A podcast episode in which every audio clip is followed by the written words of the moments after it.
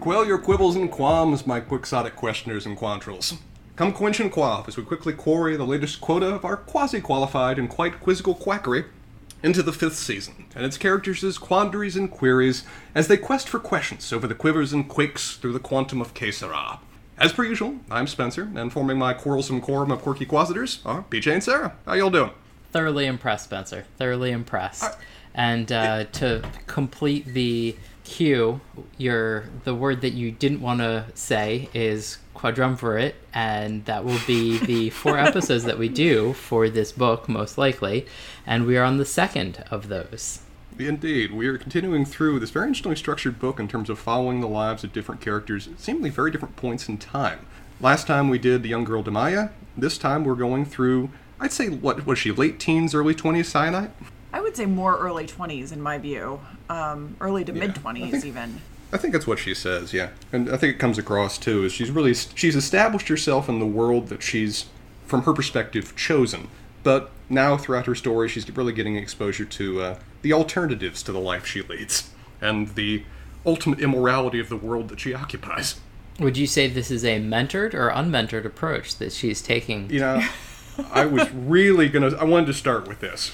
Uh, she early on. Well, actually, where did we stop last time? Did we stop when Damaya picked her new name? Did we make it that far? We did Remind not me, say what her new name is, and That was We- we going gotta be the it. transition. Well, one of the things that's left mysterious throughout this entire text is how these three seemingly unrelated narrators fit into each other. We can deduce that they're at different points in time in the sense that two of them aren't actively enduring the apocalypse, but we don't have, for most of the text, a direct literal statement of who they are and how they're connected. One of the moments where this becomes much more readily apparent, though, is at the end of Damaya's last chapter, where upon telling her, I'm not going to use mentor anymore because y'all made fun of me for like a week after I used it. Her guardian, Sca- uh, Schaffa, uh, what that she will endure her first ring of training for him in many ways to survive, whereas she'll probably be facing a death sentence author- otherwise for what she knows.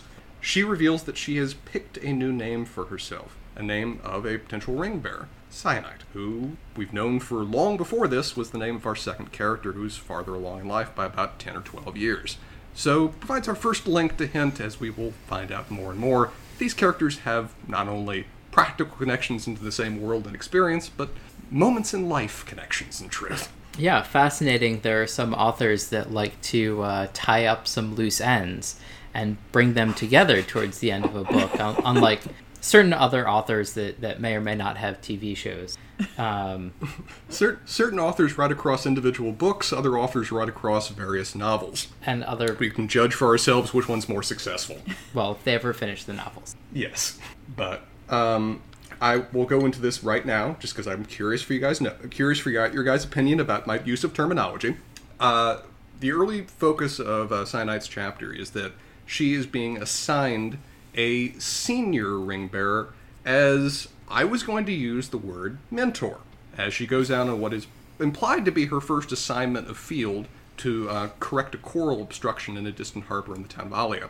Do you guys believe, from the early descriptions in the text, that the term mentor correctly applies to the person we will soon know as Alabaster? I think that at the introduction, that is a somewhat appropriate appellation, but as you get a little bit more of what she is actually sent to do, that that that term mentor is not really really encompassing and descriptive of what her relationship with Alabaster is and is supposed to be and is intended. Yeah, I mean, the term mentor applies to Alabaster for about the same amount of time that we can apply it to Schaffa, right? Um, but, I mean, sort of, I guess. Well, so I, I That's think it's part of it. Yeah, I think that's part of it, and I also think it's more appropriate where a mentor is guiding you in some aspect of your your life, your training, your something else. There is an aspect of the relationship that is that in terms of Alabaster and Syenite. Although Alabaster is not a particularly good mentor, even under those terms. yes, I, I would say this is very um, when when we talk about the fulcrum as a sort of academic institution. I think that the mentorship that Schaffa uh, that sorry, not Schaffa, that Alabaster gives to Syenite is very um, appropriate and reminiscent of what one w- might expect in many academic. it, it, it's interesting because uh, the mentorship is at least when it's originally assigned an accepted cover story that everyone involved knows is bullshit. Of where he's being assigned as your mentor, you will learn from him. He's a 10 ringer, the highest of our order. You're a mere 4 ringer. You can gain so much knowledge and experience from him. Whereas both Syenite and the woman that assigns her to this mission are immediately clear that her the actual nature of their relationship is going to be to further the various genetic schemes that the Fulcrum has for itself. That their job is essentially to produce a baby over the course of this wandering afar. Now, that is the actual reason that they're for to that they're together. But it seems like Alabaster, in his own quirky, rather ineffectual and caustic manner, does fully intend to serve as a mentor for her, for Syenite. He wants to give her a certain degree of new exposure to the world, a different perspective on the land that she operates in, and the overall morality of the fulcrum and its uh, its efforts. Yeah, but, I would uh, say that it's uh, that different perspective that is really his driving um, sort of motivation for even taking on this mentorship role. Like he has no real interest in doing that has become well in the, he has no real interest in doing either part of the quote unquote mentorship role um, that that he is supposed to be fulfilling um, but I think he does take a sort of perverse anarchic pleasure um, from kind of pulling pulling the veil from over um, Syenite's eyes, right? Like that is that is his yeah. one real driving motivation. Yeah, he, oh, he likes so bursting bubbles, and and I mm-hmm. thoroughly uh, appreciate that motivation of his character. Yeah. yeah. Um, so I would be I, interesting I, interested though. Sorry, BJ, I didn't mean yeah. to interrupt, but I, I would be interested to know what you all think because like. This first conversation in this very first scene that we see in which we see Syenite she is talking to um, feldspar who is assigning her to mm-hmm. alabaster as you were saying, Spencer, for with the understanding that like the real mission is to conceive and bear a child um, with this very powerful um, orogene, and you know that she is presumed to be powerful as well, and so this sort of eugenics experiment is probably going to be very beneficial for the fulcrum. Um, mm-hmm. It's interesting to me that like they are both women having this conversation and how this might have been different if Feldspar was not a woman. Like, do you think that conversation it, would have gone differently? I do, because as much as she doesn't really have much of connection with Feldspar, as much as she resents her, Feldspar comes into this conversation with the accepted notion of, I'm telling you to do this, and I have the perspective of having gone through it before. Many times. That she, yeah, she, she discusses that essentially her role as being a person who is a, the equivalent of a mid, mid-level manager in the Fulcrum who will never rise higher has been to produce children. That that has been the majority of her function for her time with the Fulcrum. And she is now sending out Syenite on the first of what will almost certainly be many missions in that regard. And so I think that makes for a very different conversation that she's coming into this with an absolute understanding of what Syenite's about to do. And I don't know whether it's necessarily sympathy that she's bringing into this, but it's certainly an understanding. I guess I also kind of assumed that there was a, and this was a pure probably mistake on my reading it, but that there were more female orogenes than male. And I, in my mind, I essentially had it set up similar to uh, the Wheel of Time or Dune or something like that, where essentially most of these characters that had this power were female. Which you're saying these you're saying this order is the Bene Gesserit essentially. Yeah, but you know, uh, on actual reflection on what's in the text and things like that, my realization and reasonable presumption is that there's a very segregated uh, gender assignment. Uh, not in the gender assignment. I feel like that's the, the wrong term, but the assignments given out that are very gender specific are done by the same uh, sex. So female orogenes are essentially going to have this not quite saying it, but you have to have sex with this male orogene conversation with each other, and then there's going to be a completely separate conversation that the male orogenes are going to have with each other that we never get to see, but presumably that's very sex segregated. Well, it doesn't seem that anyone has a conversation with Alabaster about about this particular assignment. Well, Um, yeah, but I think that's because of his position and power. and, and he But- like we, as we learn uh, you know later on in this sort of um in Syenite's narrative like he has um in kind of the most tragic way done this many times before right Right. Which makes it interesting because, as a nature of his position, this is one thing that shocks Syenite early, is that because he's a Ten Ringer, and apparently that's a, a right reserved only for the highest rank of this organization, he has the right to say no. And as we saw back under Damaya, the ability to say no is not possible for members of the Fulcrum. O- Orogenes don't get to say no to any aspect of what they're ordered to do. By Guardians. But uh, by Guardians. Presumably, it's also suggested that's the case for the Fulcrum too. It is. to the degree those organizations overlap. Um, so Syenite is she seems to know this to a certain degree going in, but she's still shocked to remember to have it put before. But she doesn't inquire really further into why Alabaster doesn't. He clearly doesn't want to have a relationship with Syenite. He doesn't want to be forced into this thing. He's uncomfortable with the entire idea of it. But he still doesn't refuse. He still doesn't turn her or send her away, which isn't a topic that she goes into early. But I, like you said, Sarah, I think I think it kind of goes into that as much as Alabaster resents this level of control that's put under him, he really relishes the opportunity to provide that kind of rebellious anarchic perspective to a new student, to bring somebody over to his to his uh, his cause and view of the world. Okay, so I, I guess that leads me to a couple of things that I sort of want to discuss before we continue because we essentially leave the fulcrum from now on. We get like a little Forever. yeah, we get a little bit of information about the fulcrum in in later chapters, but why? Well, like, what do you think is essentially compelling Alabaster to go along with this? First of all, and second of all, uh, Spencer, if you think that Alaba- part of Alabaster's motivation is to bring other people, or at least Syenite, into the fold of, you know, this entire society is bullshit and, you know, there are all these problems and let me tell you about it, given that he is presumed to have many, many offspring from quite a number of different orogenes, um, do you think he's never tried this before or he's been rebuffed? Like you know how does that relationship play out that that's a motivation that he's willing to undertake?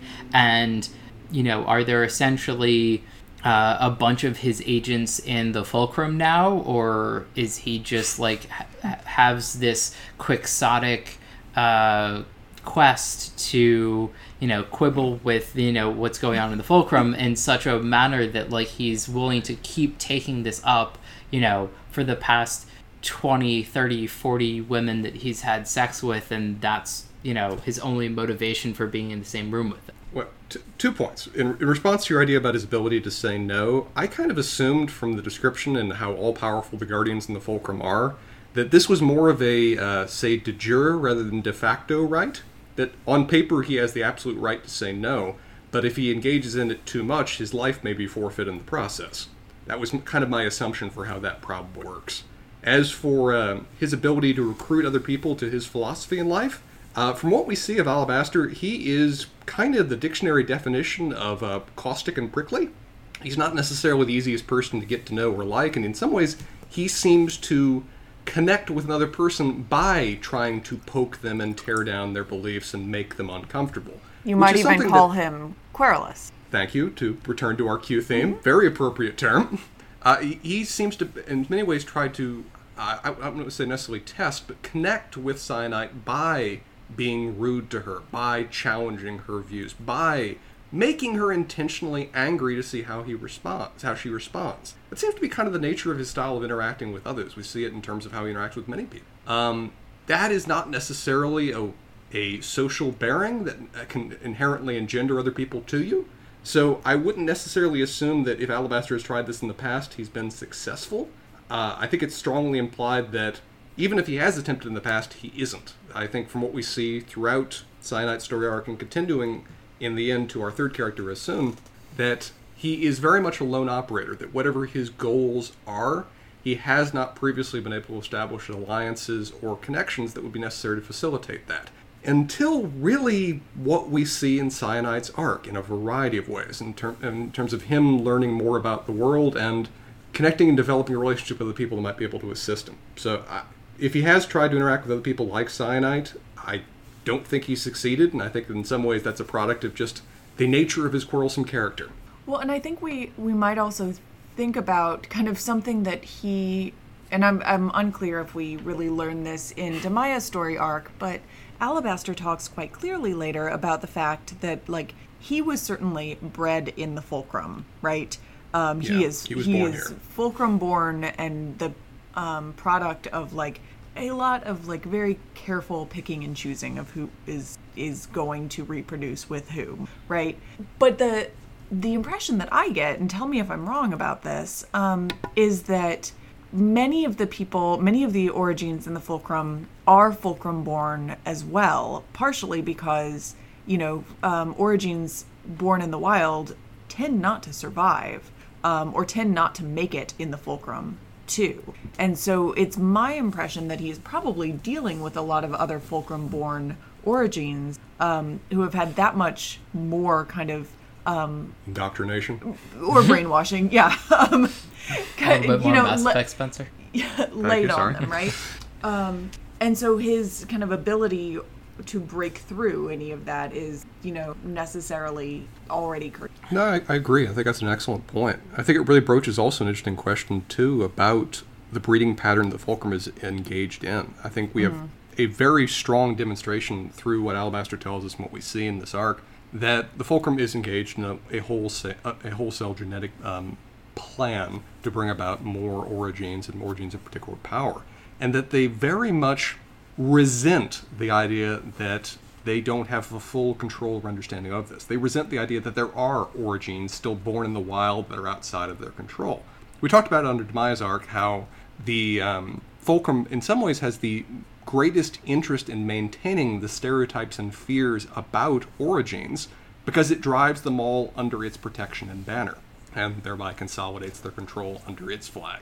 Uh, we also see very clearly said in this arc that they're trying in many ways to so thoroughly control the breeding of orogenes that they can absolutely make it a science, but that it isn't. They can't just clearly breed two orogenes together and produce the result that they want. Um, from this kind of genetic plan, do we get an idea of what the Fulcrum's goals are and what kind of really independent power it lead it, it wields? I think that's a great question to talk about, and I think that if we talk about it too soon, uh, we sort of spoil a lot of talking about the plot. Okay. Yeah, I think uh, at this what- point, when we first learn about kind of the the plot to um, genetically modify or enhance or kind of direct orogenes, we don't have a sense of what what that means or what they're trying to do. Okay. Well, what, let's what make it one of the questions that we address as we get to the end, because we see a lot. We see a lot of the both soft and hard power that the Fulcrum leads before we were done with Syenite. Uh, in the initial going, as we said, Syenite has a conversation with Feldspar where she is this, essentially assigned to Alabaster with the cover story that he's going to guide her as the. Is it strongly implied that Alabaster is the only Ten Ringer that exists in the Fulcrum? That he I is believe the- that's what he says, and I Yeah. and and I don't believe that Syenite knew that there were others. Yeah. And That- that- that like there were others sort of at the same time. I think that there were two Ten Ringers at the same time when Alabaster and his mentor. Well, yeah, whatever happened to him. right. And it's also Uh, it's also kind of mentioned that like Alabaster is a ten ringer, um, but probably only because the ranking only goes up to ten rings. There are only so many fingers. They haven't pon- they haven't really pondered toes Yes. yet. Yes. Oh, so I feel like we should mention, and pr- hopefully all of our listeners have read this, but but ten ringers are how many rings you get to wear, um, and you put one on each of your fingers, and that symbolizes the power level slash training slash many other things of a given orogene. Yeah. I, I, I, I was going to, in some ways, stick to what the author does here and just not explain it for about the next 35 minutes until we just kind of get it. Because this is just another example of the. I really, I in some ways respect the author that she is willing to trust us to learn from just continual immersion into the language and the culture that she's invented for this one. Yeah. The ringer concept is never really explained until about two thirds of the way through Syenite's arc. I feel But like we're just left to kind of just pick it up and get it. it's kind of when the news or uh, random articles will, will report on various different things like chess rankings or martial arts or something like that, where they'll be like, oh, and this person who's like a fourth dan black belt in judo did blah blah blah, and it's like, uh, okay, like I guess from the amount of media that I've consumed, a black belt's a high level, but I don't know what fourth dan means and where that is Yeah. on anything else. But obviously, somebody that's a fifth dan is higher than that. Okay. Yeah. Similar situation here. And we did we did leave our last episode, and we leave at the kind of near the end of the novel. We leave um, Damaya's arc with the understanding that she is taking her test for better or worse um, for her first ring. Uh, important important structural point to tell our audience for those that have either are still reading the book or have not read it. Uh, we are dividing up our recount and our analysis of these arcs in terms of the characters. The book is not in any way divided in that way. There is not a Damaya section, a, a Syenite section, Well, and Essun section. there are there chapters. are chapters. Yes. but they are interspersed to an incredible degree. I, I think And it does feel like oh, go ahead. I was gonna say I think that they are interspersed in a very good way in terms of like how the pieces fall together and you understand the world. Right. But That's fair. And I will say that um, Spencer, you deciding to reveal that now um, was an excellent homage to Jemisin um, and being kind of immersed in the world for 20 minutes before um, explaining what it is that we're doing in the first place. We're keeping to the themes of the story here. We really try hard. I'm giving you an authentic experience as we recount it. This was planned, But- this was plotted. Yeah. So she gets assigned to Feldspar. Uh, sorry, she gets assigned to Alabaster uh, very early on in the story. Uh, she goes to greet him, and they both immediately know what the actual nature of their relationship has been assigned to be. And Syenite wastes little time in cutting down to it. She. Here's just a practical question. In terms of describing Syenite's character and the early nature of the story, are there particular adjectives that you would use to describe her? consigned. That's a good one. Yeah, there. it's definitely an innate. Yeah, sorry. Go on, Um, Oh, on, I would just, uh, like, no nonsense. Yeah, uh, she is a person who, I think, to a certain degree, she disdains or resents the lot in life that she has been assigned. But she knows no alternative, and she aims to succeed in the only world that she knows. So I think resigned, um, no nonsense are very accurate descriptions of how she goes about things. And I think that plays really true in terms of her inter- initial interactions with Alabaster. I feel like she you, would have been very comfortable and happy with the transactional nature of uh, their their meeting. Given that the transactional nature of their meeting is arranging for the immediate reproduction of a chi- immediate creation of a child, uh, I think I would have I would have had a few qualms about it. Really, I just imagine you being very happy with like a you know a set out contractual agreement that everybody signs and gets notarized at the end for for something like that. Oh, you were just playing out how Bridge and I met on day one. uh, but as described, uh, pretty early on, Cyanide is just like, "Well, hi, I'm here. We have a job to do. Let's get on to it." And, And- I also think it's very interesting because Alabaster's clearly very uncomfortable with this and very much wants a like okay let's have a conversation like you've appeared at my door like what why are you here like what do you like what's the purpose of you coming here and she's just like all right well i'm gonna take off my shirt like do you like how much do i actually need to strip for us to have sex because like we need to do this and he's just like can you tell me your name first like what's going on like Yeah, I mean, her, her sole goal here is rank advancement. But from what Feldspar told her, she knows that she needs to produce a child over the course of their journey together for the sake of continuing to advance in the um, Fulcrum organization. That's the only reason she's here. That's all she really cares about. And so she's really practically annoyed that he's even trying to make it more than that. And I, I think it's also kind of telling in his and her understanding of what goes on at the fulcrum that he's not quite as aware of this, maybe, to start out with. And she's just like, all right, well, you know, I've been sent to you, so clearly, like, this is what we're supposed to do, and we're going to do it. And he's just like, wait, what? Okay, I guess, but can we, like, not just yet? Which is interesting because, as difficult as this is for him, as much as he tries to make it something more than what she is aiming for it to be, as you suggested, Peter, he's gone through this what twenty times before, In, an innumerable amount of times before with similarly situated people to Syenite. But he seems no more comfortable or content with the process that's being forced upon him. And Sarah, I, I have I'm dragging you into the conversation because you haven't talked for a little while.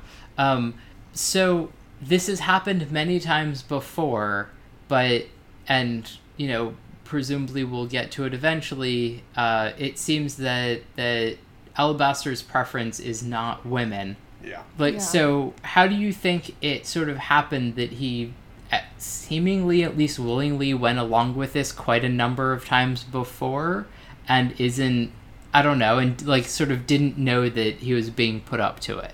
Well, so I'm part of the reason that I am sort of silent over here. I don't. I. I'm not sure that I really like.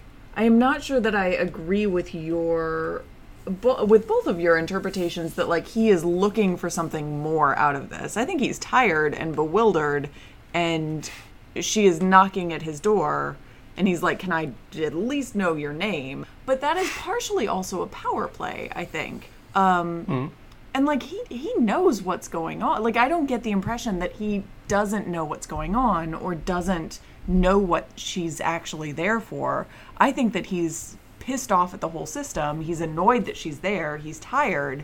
Um, he has no sexual desire for her or women period uh, would prefer not to be doing this and is going to kind of undercut this whole process as much as possible and i would imagine that that is essentially how all of his interactions like this have gone in the past.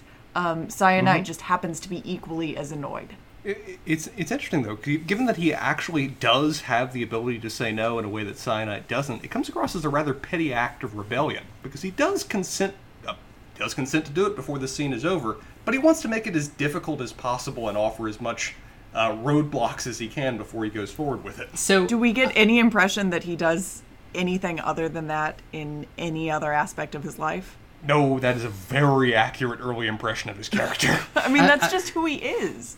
Yeah, I would say uh, malicious compliance is sort of Yeah. his uh, mo. But I, I think when he an excellent summary there, BJ. when he recounts some of his previous experiences, he does say that like there was a point in time that he didn't realize that he was essentially being bred, and he, thought that. and that he thi- thought yeah. that women being that the women being sent to him to procreate were actually interested in him and so i don't remember the exact phrasing but i feel like it was you know and it put like a different spin on it and like I, whatever it was and i guess like my what I don't understand about this interaction then is that if he has no interest, like did he say no a handful of times? And so these weren't actually consummated quote unquote uh, well consummated breedings? Or was it he's somewhere in the middle of the uh, sexuality spectrum and it's not he has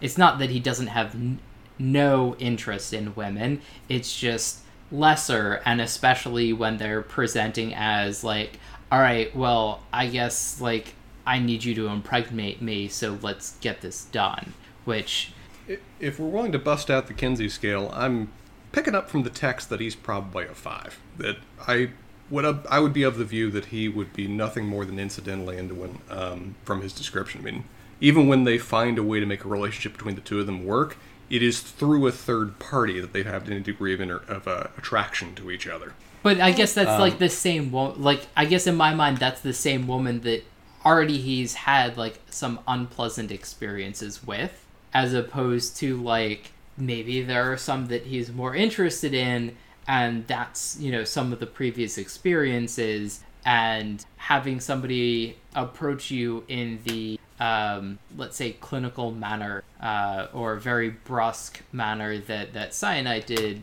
isn't very conducive to having a um, an intimate experience.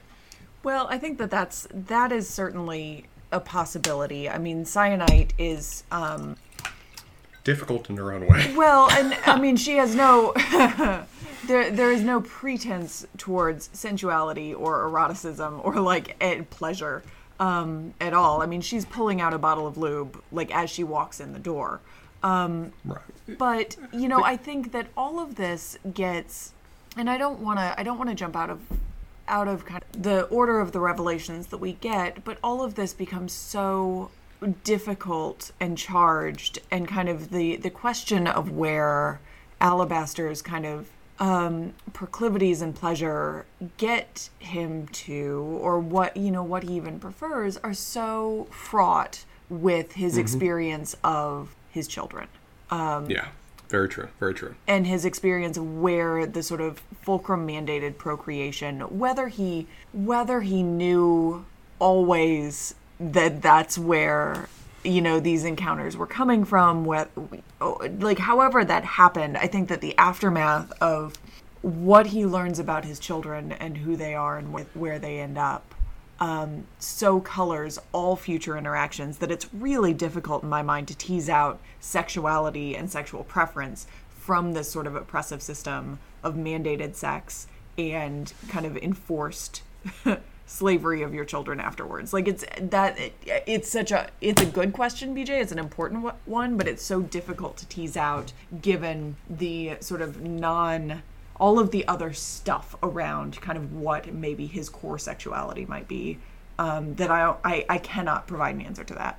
Yeah, and I guess the other thing that I think we should maybe push to episode four once we're done with the main storyline, um, and one of the, I guess, questions that I have about Alabaster as a character is, is sort of now that we know more about the world, like what do you think Alabaster's progression from you know early childhood to now is? Oh yeah, I would love an origin story for Alabaster. Yeah, right? yeah. because you know, I think that really like we get bits and pieces of it, and we'll discuss the pieces, you know, sort of as they come up that we learn. Um, but I think that that as you mentioned, like plays a huge role in who Alabaster is now, and Mm-hmm. we have a very full character, but we have no idea like what made him this way. Sure. Yeah. I I think it's important to note that as much as he's serving as a mentor character, as much as he's at the top of this organization, Alabaster is not a grizzled veteran, I don't think by any definition. I mean, my interpretation of his character was that he was probably about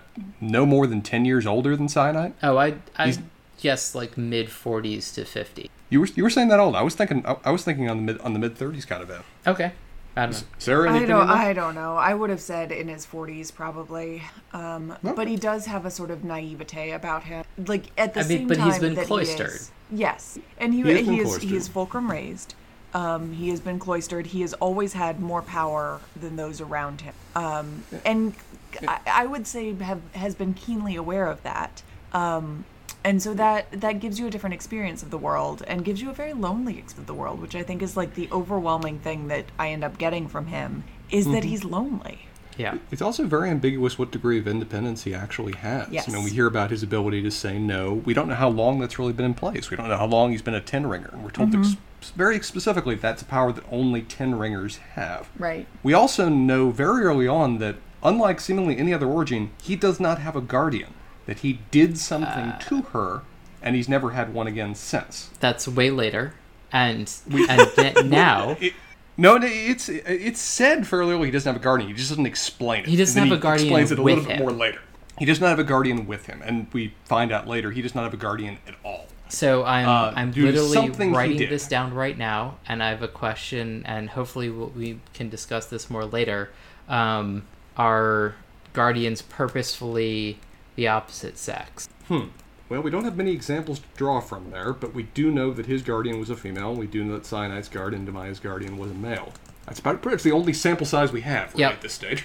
Anyway, so But so let's continue through the Yeah. text. So so Yeah, I, they- we, we have so I think with Syenite we have um, a couple of essentially stories and like maybe three of them to to discuss. So Yeah. and I think that unlike It's the note- it's the note Damaya first. and Essun, where they have like different chapters that like mean something, we have sort of like chunks of story. yeah So so, Moments after after Syenite and alabaster have wildly unsatisfying sex um and I will say, and and again, something I want to discuss, you know, probably in our fourth episode is I think the depictions of sex in this book are some of the best that I've read. Period. yeah yeah um which is interesting. 'cause We get, um, I would say, different perspective on on sex just in Syenite's own story, uh, own arc. Yep. Yes. And you know, I think that they range from you know vaguely unpleasant to perfunctory to you know somewhat erotic, and that they are not intrusive or overdone or out of place for the story. And I think that's something that I think is impressively rare for an author to be able to do. Yeah. It, it is an interesting um, degree of focus to make them meaningful to the character, but not titillating to the reader. I haven't seen that as much. Um. So they they go out on a mission. Um, that is like To, part to the part town two. of Allia. yeah. Yeah. So so to I was the- gonna to- say so we have so I was gonna say we have the on the way to Allia where they stop at a node station and that's Right. one section. Yes. Then we have the In you know, Allia. being in Allia and Mm-hmm. then essentially the post Allia repercussion. Yes, I think that's fair. Um, Okay, And so ho- hopefully we can cover those three in you know some semblance of uh, sanity, order, and reasonable amount of time. Um, Well, well, it seems the first one to address then is the uh, incident with the node that's on their journey to Allia. Yes. Because that that has wide scale implications both in revealing to Syenite how this world functions, what is the order by which this world is governed, um, and putting perspective on what is our first chapter of this book in terms of uh, what are the motivations behind the end of this world. But on their journey, uh, the two of them do, I think it's fair to say, do not get along by any definition. Uh, they do not enjoy each other's company to any degree.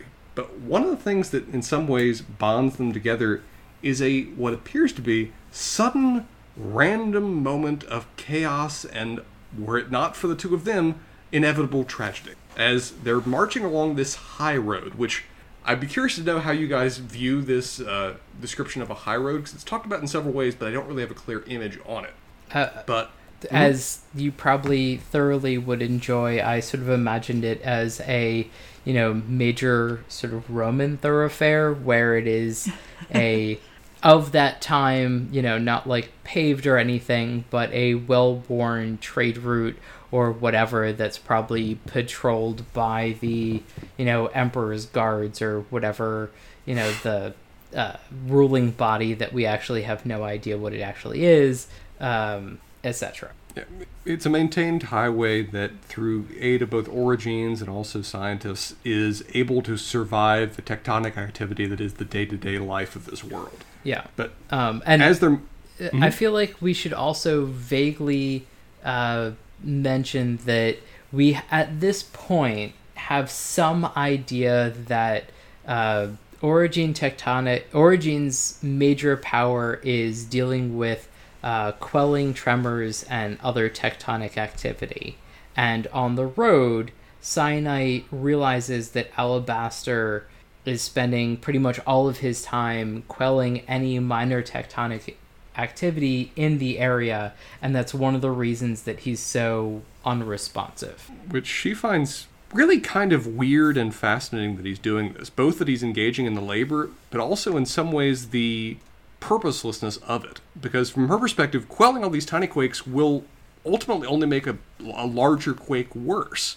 But he's still, at every available opportunity, every available thought, to the point she thinks he's just ignoring her, using all of his abilities to just make the area around them utterly silent and utterly. Um, what she writes off as just, I said it, it's not probably not even helping things that he's doing this, but also unnecessary because there are this series of nodes that exist around the world, which we kind of heard a little about in Damaya's chapter, of where throughout at least the equator of this world, there are these stations called nodes, which, through the aid of an orogene that's placed inside them, are able to maintain a certain stability in these close to the center of civilization communities. So they don't have to worry about the constant quakes that are otherwise part of the day to day life of the world. Um, Well, and it, it it's just so interesting um, to me, kind of thinking about the sort of like false um, innocuousness of the word node as we as we learn as we learn later. It's but like so neutral. it really was it was certainly never clear in Damaya's chapter, or at least chapters, at least to me, and maybe I just missed it, but that there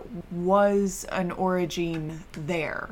Um, or that there was anyone there. Just the idea of a quote unquote neutral node um, Yeah, and then node erases maintainer- all. Yeah, it erases all of the kind of like physicality, individuality, like anything, any of the actual meaning behind it that we learn that we learn later. Anyway, I was struck by that as you were talking about nodes, Spencer, in ways that I hadn't really been before.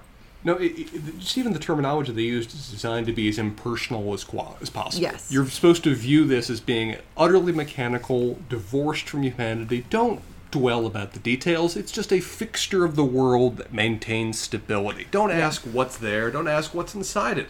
It just, as you said, even in the very language they use, it's designed not to inspire questions or further inquiry about what is the nature of this machine that is somehow keeping keeping the Earth still.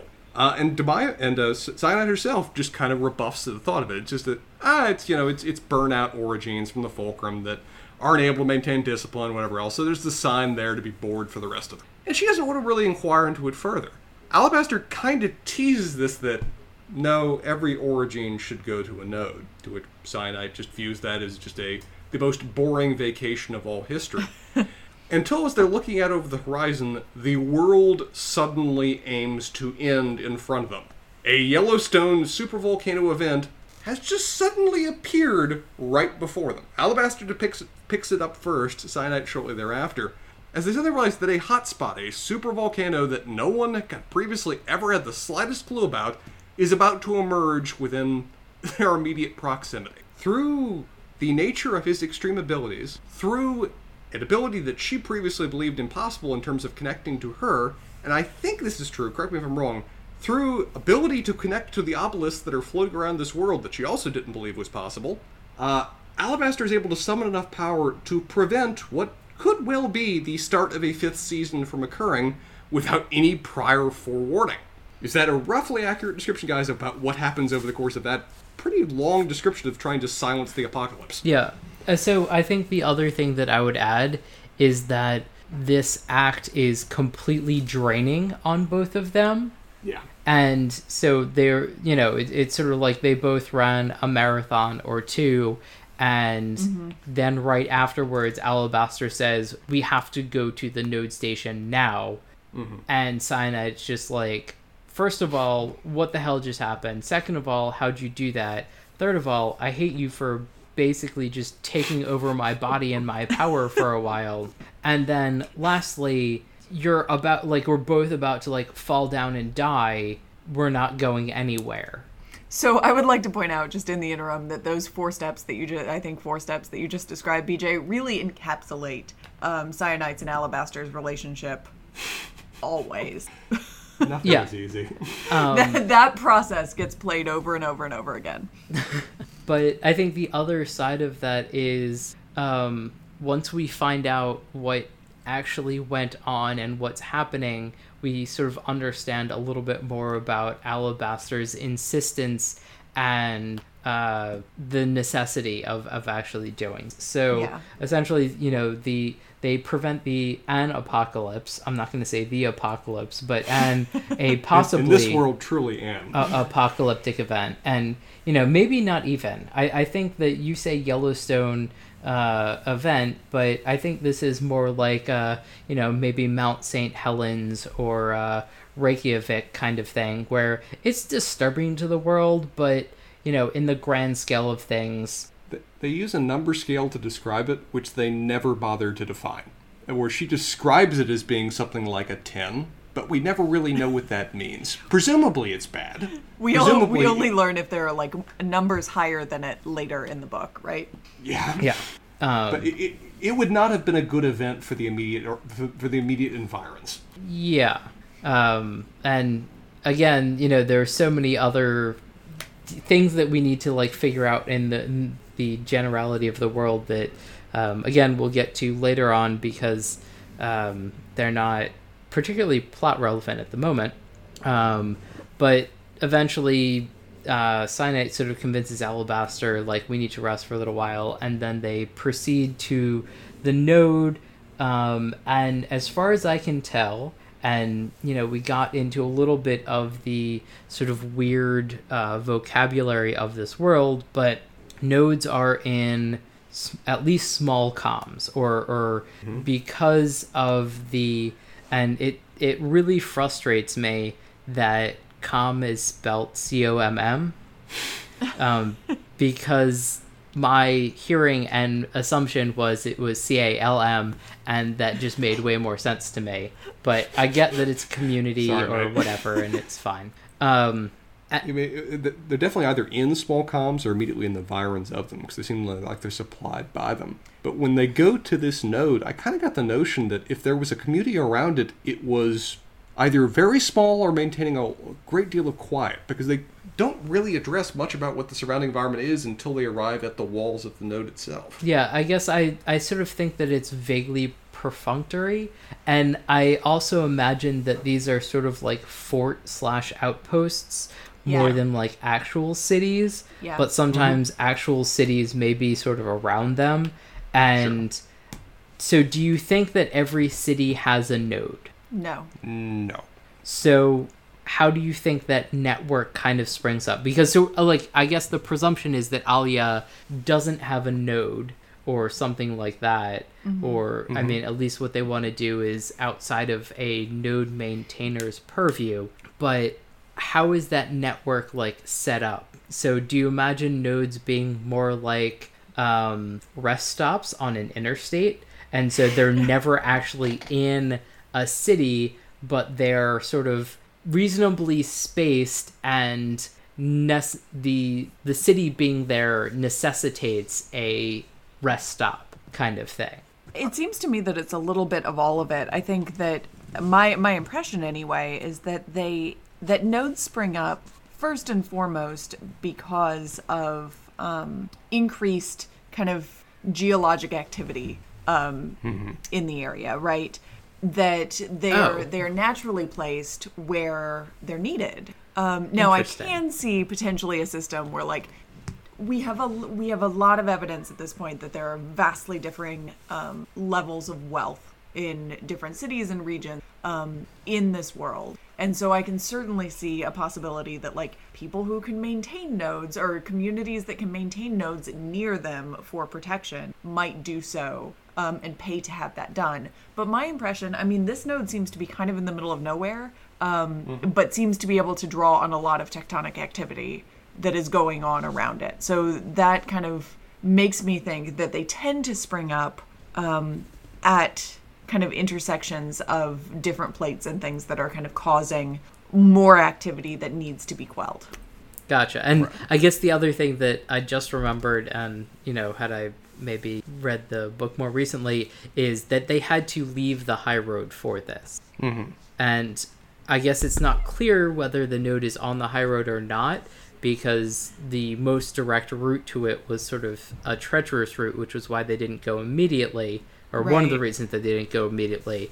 But again, that sort of leads to like where the hell are these a- their nodes and Yeah. why are they placed that way? And I guess it to to speak to your point, Sarah, like it would make sense if they were on faults or areas of high seismic activity, but that just sort of seems to be everywhere. Right, but you also like maybe you wouldn't also like build the high road in the most the most Right. active part. So it's yeah, it's difficult and I'm not sure, but that was my that was kind of my impression of how they how they came about and how they started to choose where they might be. Yeah, like Yeah. you know, you'd put you know cell towers like towards the top of mountains, but you wouldn't have roads going right by them. Yeah. and so it's providing a service that you want near those roads and communities and whatever else. But you know, it doesn't make sense to have a passageway or anything else right next to it. mm-hmm.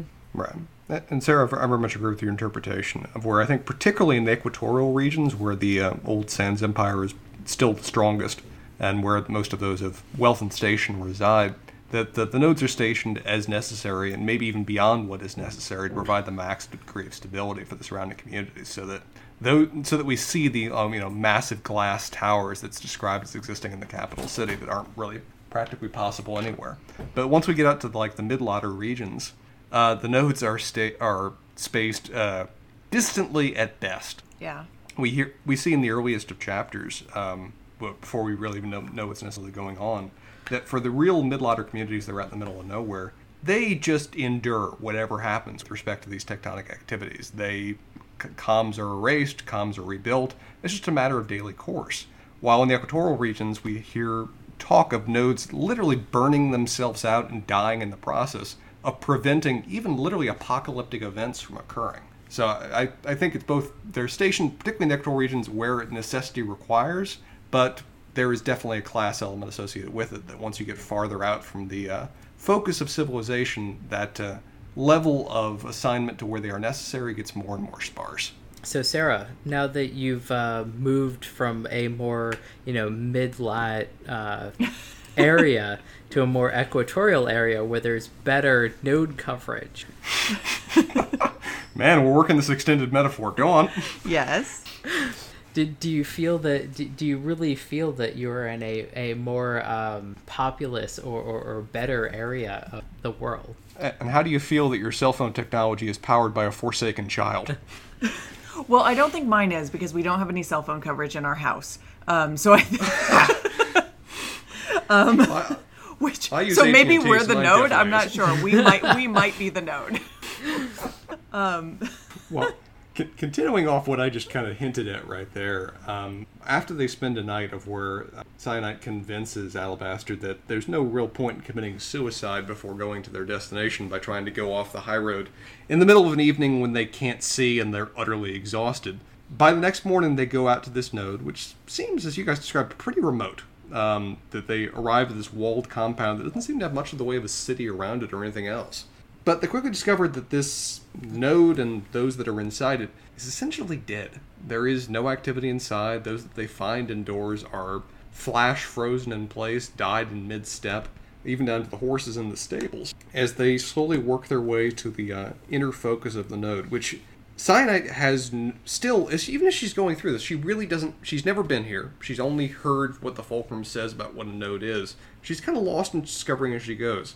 On the other hand, I think it's pretty safely stated that Alabaster has been to many a node before and is very directly aware of what he's about to find inside it. Yeah, I it, I think it's very obvious that he knows exactly what's going on, and then I think that as readers, this is the first time where you really begin to appreciate what an uncontrolled torus or icing circle or sort of whatever you want to call it can do.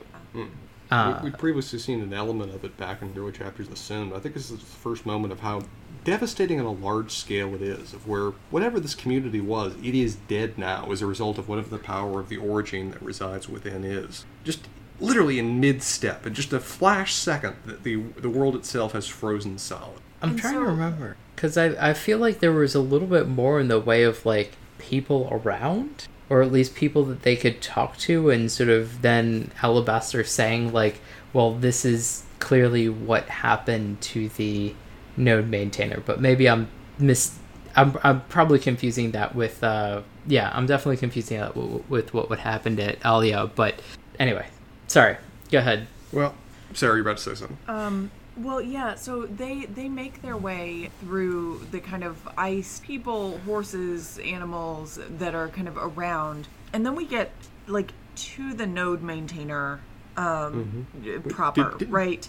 Did, did either of you expect what we just what we find in this node maintainer room? Because I definitely didn't. No, and this is what what I was this this was going to be sort of my point is was that you know we talked a lot about and and we talked a lot kind of in in the reading process of the um unexpectedness and cruelty of Schaffa's breaking Damaya's hand, right? Um, but this moment and what we find with the node maintainer is a moment of just such both. I mean, I so we get the sort of like cruelty of the fulcrum, right? Um, which we can talk about what they find. You find, but you get the the cruelty of the fulcrum, but then you also in kind of the backstory that you get around it, around around what is happening to the node maintainer, you get the casual cruelty of this world um, and the casual cruelty of how orogenes are really really treated um, and what is going on in the system and so that that kind of confluence it was just devastating I yeah think I think we we'd kind of gotten it on a personal level with Damaya, but this is our first real exposure just to the the nature of the immorality that allows this world to function. I mean, we talked about before that in some ways much can be justified in the fact that they're able to prevent the apocalyptic forces that work on a daily basis in this world.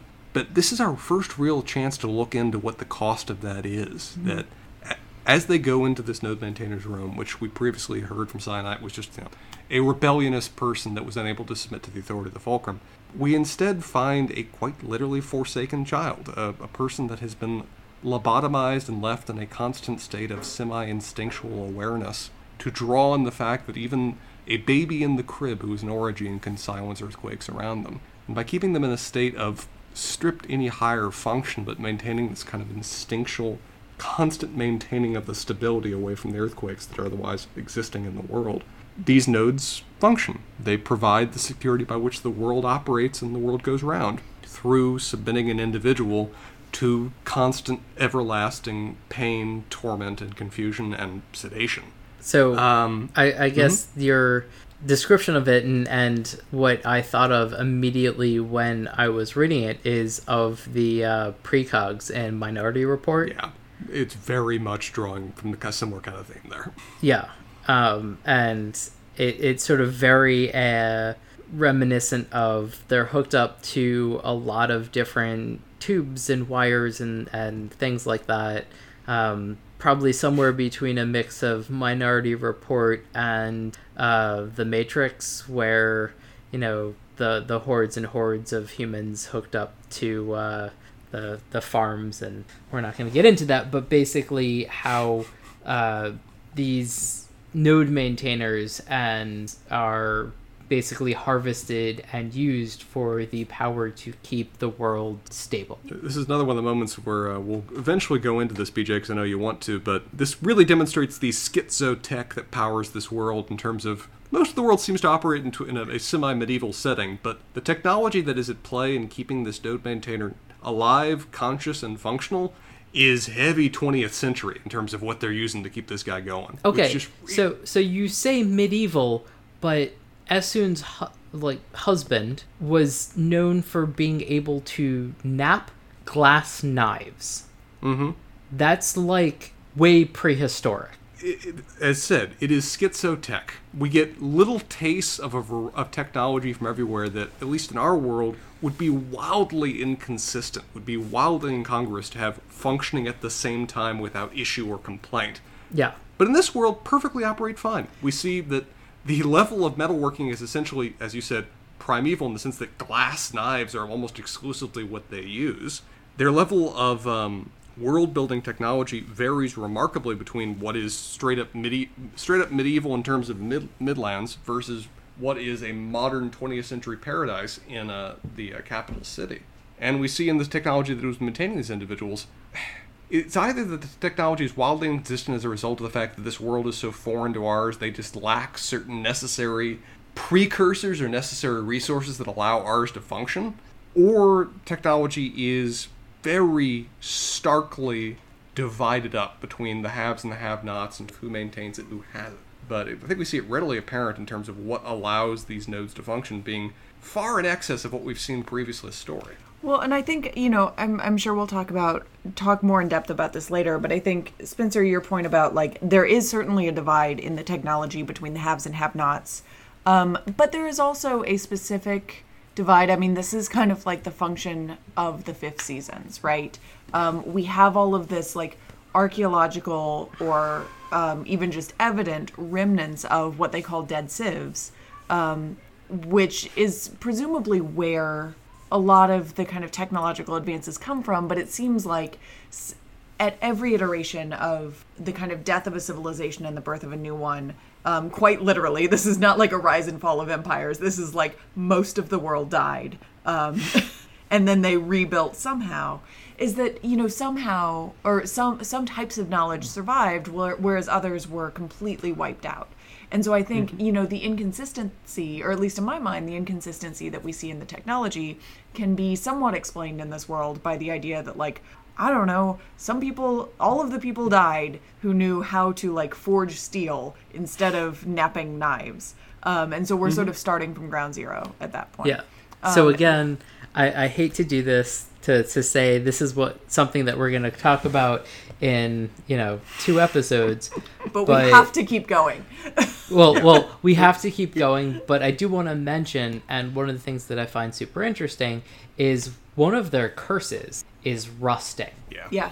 And so, very Yeah. clearly, that has some relation, and metal work and whatever has some relation to some apocalyptic issues that they've had in this world. Yep. But um, so so we were just sort of discussing like so they've happened on this essentially abandoned child um, who Yeah. I think you know sort of according to the book is you know somewhere like 8 9 10 11 somewhere around there.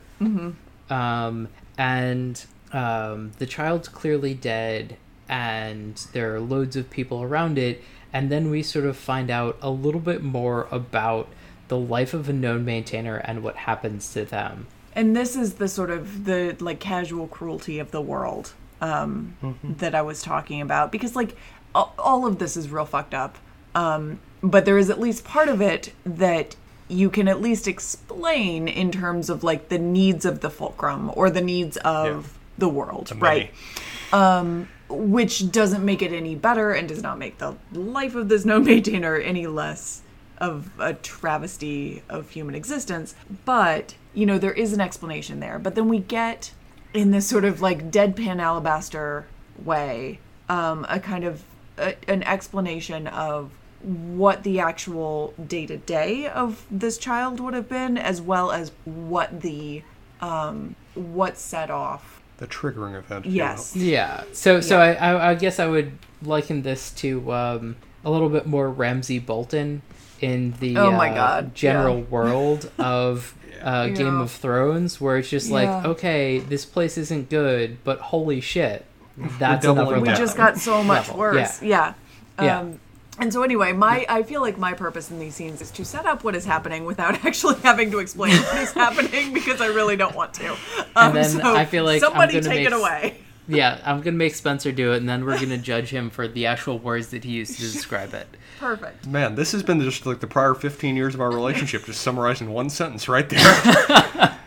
uh, so, uh, as we already previously discussed, uh, well, let me just reveal a key detail which just makes this all the more personally tragic for our main characters involved. Um, it is strongly suggested to border on, bordering on straight up said in this scene that this node maintainer and later learn possibly all node maintainers? Yeah, at least a large several, majority yeah. Or, or a plurality of Or alaba- maintainers. are alabasters, um, which seems in large part part of the point by which they've engaged in the breeding regime with him and every other up and coming student that's going through the fulcrum is to continue to staff these various nodes that allow civilization to be possible, particularly in the equatorial regions, by keeping at bay Father Earth and all of his tendencies to destroy his children upon his surface. And I think the the other side of it is Alabaster has no idea, and I think that Does he? I thought he Um, did. I, I thought part of the, that's part of the reason he wanted her to go to the ful- go to the node. I think that he knows that many of his children end, have ended up as node maintainers, but I don't know that he has met and or interacted or know any of his other children. And I think that becomes really important later on. Okay, no, I that's guess that's that true. was yeah. that was That my I'm with you concept. on. Yeah. That it was he knows that many of his children have ended up as node maintainers, but he has no idea which ones are his, and he just has never really met them, seen them, or anything else. I, Yeah. I would strongly doubt he's ever been allowed inside a node to be where he is right now to really see it. And as much as he knows about it on paper, as much as he has a conceptual awareness of what is the fate of his children, this is probably his first time directly confronting it. I think in this way. Interesting, because I, I feel like he's been a number of he's been enough to know like what goes on, what's there, and what happens, but it's still so gut wrenching and soul piercing that it doesn't matter if you've seen it one time, ten times, maybe even a hundred times. It's it's not okay. Yeah, I'm with you there. Uh, so, well, as we kind of already described, essentially the uh, Alabaster's children, the node maintainers, to the degree those two are separate, are kept in a perpetual state of semi um, uh, semi-awareness as they have been had their higher functions, higher mental capabilities utterly removed any of them, um, and are left in a state of semi-consciousness for no other purpose than to act on their instinctual awareness to prevent earthquakes from happening, to benefit the world for the greater good, if you. That alone is horrendous. That alone is tragic. That alone is a constant state of pain and agony for the sake of everybody else. Day to day peace and uh, peace and peace of mind. What makes this all the worse, though, is that the N.K. Jemisin chooses to give us even added cruel, added casual cruelty upon this. The that perspective on how little rights and um, worth these node maintainers are viewed in society. That on top of this horrendous burden that is placed upon them for the sake of society functioning, for the sake of the Sanze culture and world to persist as it has through so many fifth seasons for.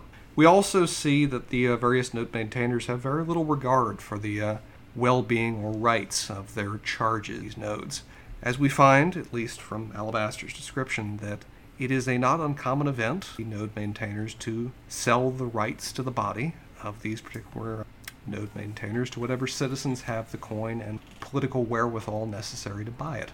As we find in this particular alcove inside the node station, a civilian that has no business being there, that it is strongly suggested, was had paid for the right to take liberties with this utterly helpless and unresisting individual as part of their particular twisted desires. And if at this point you are just not reeling at the level of wrongness that has been brought before you as part of not only maintaining this world, but just the casual, unnecessary cruelty that is allowed to operate in it, I question your humanity and ability to continue reading this text. Yeah, and I think this is sort of where I got the concept that Alabaster has been to other nodes before, where I think it mentioned something like the presence of bruises in certain places is not uncommon and things like that. And if you're imagining the worst, then yes, that's what is heavily implied. That's fair. I forgot about that part. Um, yeah, I I wish I could. Um, I, I, think that N.K. Jemisin does a really good job of making the horrors of a completely alien civilization apparent and real. Yeah. Uh, in a very relatable is not the right word, uh, but a a uh, visceral way. She, she does an excellent job of giving enough, giving you enough to convince you of something before confront before confronting you with something that just fundamentally undermines that, or at least gives you a complete a more complete perspective on what it is. We've heard before that the Sanze culture is the only one that has survived fifth seasons before. It's the only one to endure. That its stone lore, its use of the fulcrum, the way it operates is essential for culture to continue to persist, for life to continue to persist on this world. We've spent a couple hundred paces having that being drilled into our skulls about how essential it is that the various plans, the various workings of Sanze culture persist, that they work, if nothing else. And now we're directly confronted with the fact that yes, they work. But at what fundamental cost to our sense of justice, our nature of humanity? I don't know. They make the tra- trains run on time. So to, to, draw from Mussolini, yeah. Um, and so this is the first time that Syenite is sort of confronted with what society is and what society really does to orogenes that don't we'll say play by the rules and and so this is as you sort of mentioned like this presumably at least to a certain extent might have been a somewhat ulterior motive of alabaster to show Syenite what it is that that underlies the society that she hasn't really been a part of because she's spent much of her formative time at the fulcrum but has spent some time outside of it so isn't completely indoctr- indoctrinated. Um, and essentially like the other sort of beautiful part of this story and its insanity is that the response is all right well we'll send word to the fulcrum that they need to replace the node maintainer and we need to go do our job So it goes. and so they get back on the road and they go to Allia which is not terribly far from the node um and Pretty much, pretty much our only description is that I think it's far. It's on the coast and it's far in the east. It's about. It's about all. It's about the only concept I have of where it is. Yeah, and and so there's this sort of other like I feel like it doesn't do the same it doesn't do a complete injustice to to travel where it's completely obviated um, as in certain other works but there's a very weird sense of okay so they're traveling for a couple of weeks this is a day away and then they're traveling again and they arrive and I completely appreciate and understand it. You know, you don't want something like Lord of the Rings where you know 50% of the book is them walking on a road and that's it. Mm-hmm. But, you know, there there is sort of a very or a more difficult concept of getting from point A to point B. Uh, I think there's just two concepts to bring up on their journey that I think are kind of relevant, uh, just briefly. One is uh, we get from Alabaster the idea that stone lore is not as absolute and sacrosanct as Syenite has been led to believe. Yep. And that as a result of his wanderings, as a result of his actual practice of archaeology, that he is aware that stone lore has changed over time, that various rules have been eliminated, that the current guidelines by which um, Sanze culture is governed have not always been in place and have actively changed over time based on apparently the particular circumstances of society. Hi, buddy. That- Welcome. Hey, buddy. The dog has to show up at some point. It's required. It's customary. So, Um, the other thing that I want to say is I'm going to do my damnedest not to spoil uh, Mistborn while we're talking about this. But it's going to be tough for me. But for everybody that's read Mistborn, it's really similar to, uh, you know, the metal Tablets. So, you know, there's a bunch of information that's written down and it's specifically inscribed in stone and, you know, so it's been supposedly passed down faithfully except for what hasn't is completely wrong. So, Well, I mean, it, it's an interesting enough concept because, again, this is all part of Alabaster's goal to teach Syenite that the rules that you live by are only as fixed as you wish them to be, as the culture that you live in imposes upon you. And the exposure to archaeology, the exposure to the idea that there were different rules for different people at different times, is just the opening as it, part of his continued education and mentorship to her to d- really broaden her perspectives to what not only the world is, but what she can be in it. Um, the node only continues that. Another thing to bring up, which we saw in terms of his uh, silencing of whatever this hotspot was that the node had created, um, is the uh, obelisks themselves. We discussed them a little bit in Damaya's chapter, but broadly. Uh, BJ, you had a good description last time of how you conceptualized them to be. Could you just repeat that for us? uh, yeah, y- you're you're assuming that I remember. Um, give, give it a try. So- Uh, otherwise, I could take it out. I mean, I, I guess so. My concept is sort of a, a, a large shining chunk of some rock, but somewhere between uh, weird low hanging satellite and uh, you know essentially piece of art.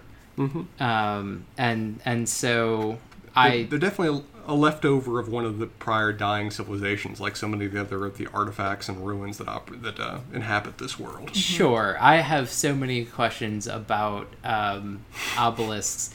And uh, as I remember, uh, no, that's later. Sorry. Um, yeah, so, so that definitely comes up shortly in, in Syenite's uh, chapters. So why don't we wander on to Allia and then we can talk a lot more about obelisks and what they might contain, maybe as a general rule, um, once we Okay.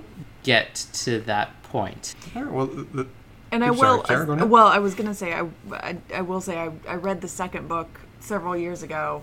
Um, but one thing I do remember, which I, is not like super spoilery, um, but you learn, perhaps unsurprisingly, much much more about obelisks um, in the second book.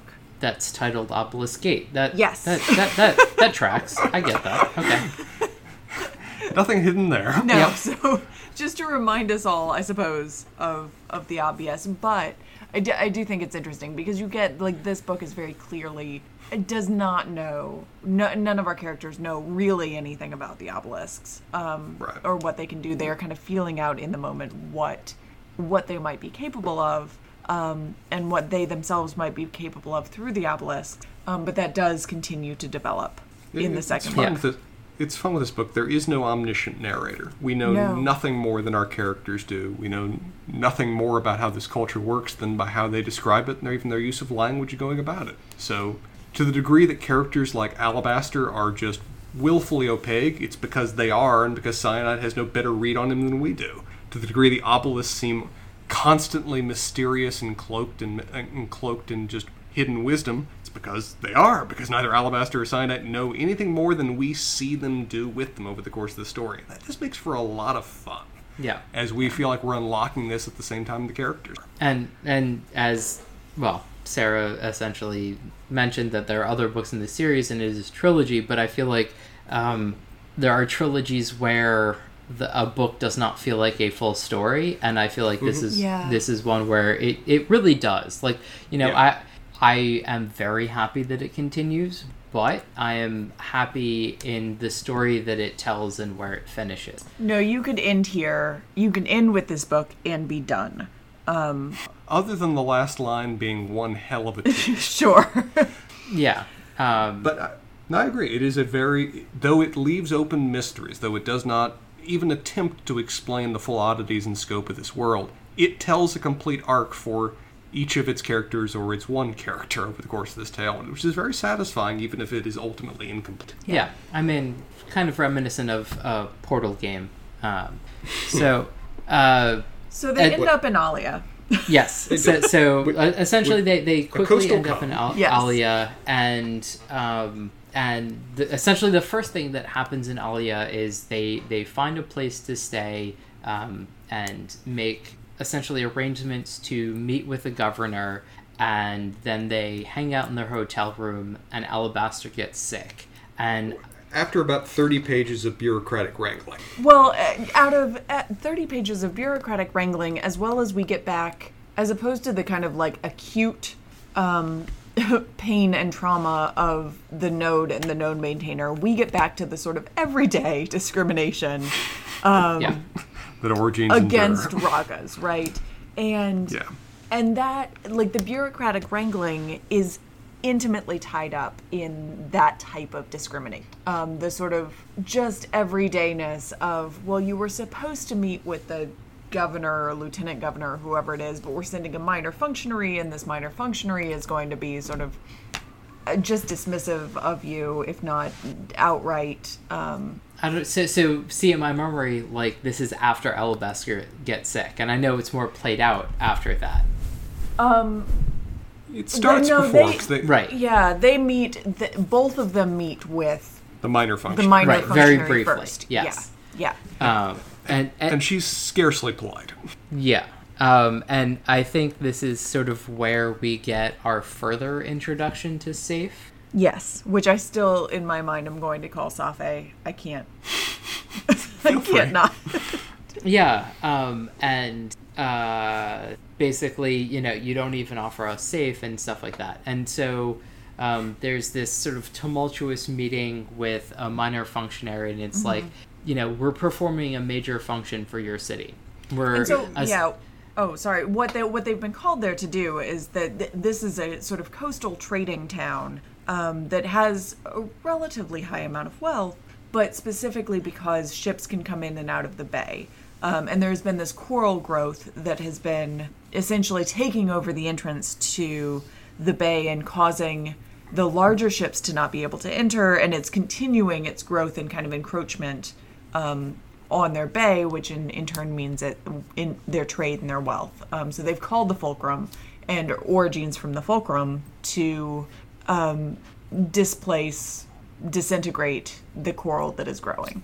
Yeah, I, I was going to relate this, and and uh, I think Sarah, like your your introduction is a little bit better, but I was going to say they're essentially clearing up uh, Atlanta's airports because um, Atlanta is basically an overgrown Delta hub, and so you know once you take away the the the airport, you know they're you know it's going to wither and die. So. Um, It's those kind of connections to Sure. our real world which I really think help our readers get a full feeling of the text, PJ. I thank you for that. Uh, wh- one of the things I get out of this, too, which, as you guys said, we see very much played out the discrimination this world has for orogenes. We also, this is one of the first times we get to see how members of the Fulcrum are regarded in the wild. I think we pick up that the city of Allia itself is rather accepting when it comes to uh, most of the community's world. But it's pretty strongly indicated that were they not wearing their uh, black outfits that mark them at the fulcrum, they would probably be actively lynched in the streets. And even with these markers of the fulcrum, this minor functionary who has hired them at probably no small expense to come here to literally save their town cannot even pretend to be polite, cannot even offer the various hallmarks of accepting a guest into your home, offering safe, the equivalent of bread and salt and water, uh, as to, wel- to welcome their community. And what's interesting, as much as Alabaster cannot be expected to give a damn about most things related to culture, politeness, or the requirements of the fulcrum, this is one thing that he refuses to just tolerate. Yeah. He, imme- he immediately demands and requires of this functionary in a way that she can't really resist that they be respected as members that you have paid for to be here, as specialists brought in for a particular purpose to save your community's economic future. Yeah, a little bit Blazing Saddles, uh, but not nowhere near as funny. Um, and uh, they go through this no small amount of wrangling as they essentially just refuse to deal with this minor functionary because they requested the governor, and damn well they're going to get the governor because that's the person that hired them. And they return back to their hotel, which the minor functionary is essentially paying for on no small to no small expense. And while they're there, in a way that it's not at first explained, but later concluded to be an act of seemingly intentional poisoning, Alabaster almost dies. Yeah. So so I think the the description, you know, they retire, have s- some food, uh, then retire to their bed, and then um, Something resembling a seizure. yeah, well, so a seizure slash basically a similar description to the orogeny that we had before, where uh, they're delving deep, but instead of going into the earth, it's something super small, and then after you know quite a bit of wrangling and uh, Alabaster using Syenite's power, he vomits And the a bunch of and the obelisk, yes. Uh, Alabaster vomits a bunch of uh, clear, gross liquid and then passes out. Is sort of, um, I guess, I I now can't remember having gone through the the book twice where I sort of figured out that Syenite was being recruited to help Alabaster get rid of his poison. It's unclear um, in the moment, partially because we are kind of looking through Syenite's. It's not a first person narrative, but we are looking through her perspective, essentially. She has no idea what the fuck is going on.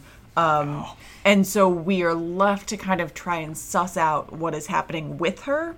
And I don't think she ever clearly states what what is happening. It is it's more apparent on a second reading. Um, but Yeah, it's think- always I a think little a murky couple- in terms of what is happening. Yeah, I was gonna say I think it's a couple chapters later where she Yeah. like is like, oh, oh, that's Oh, what that happened. what must have been what happened. Yeah.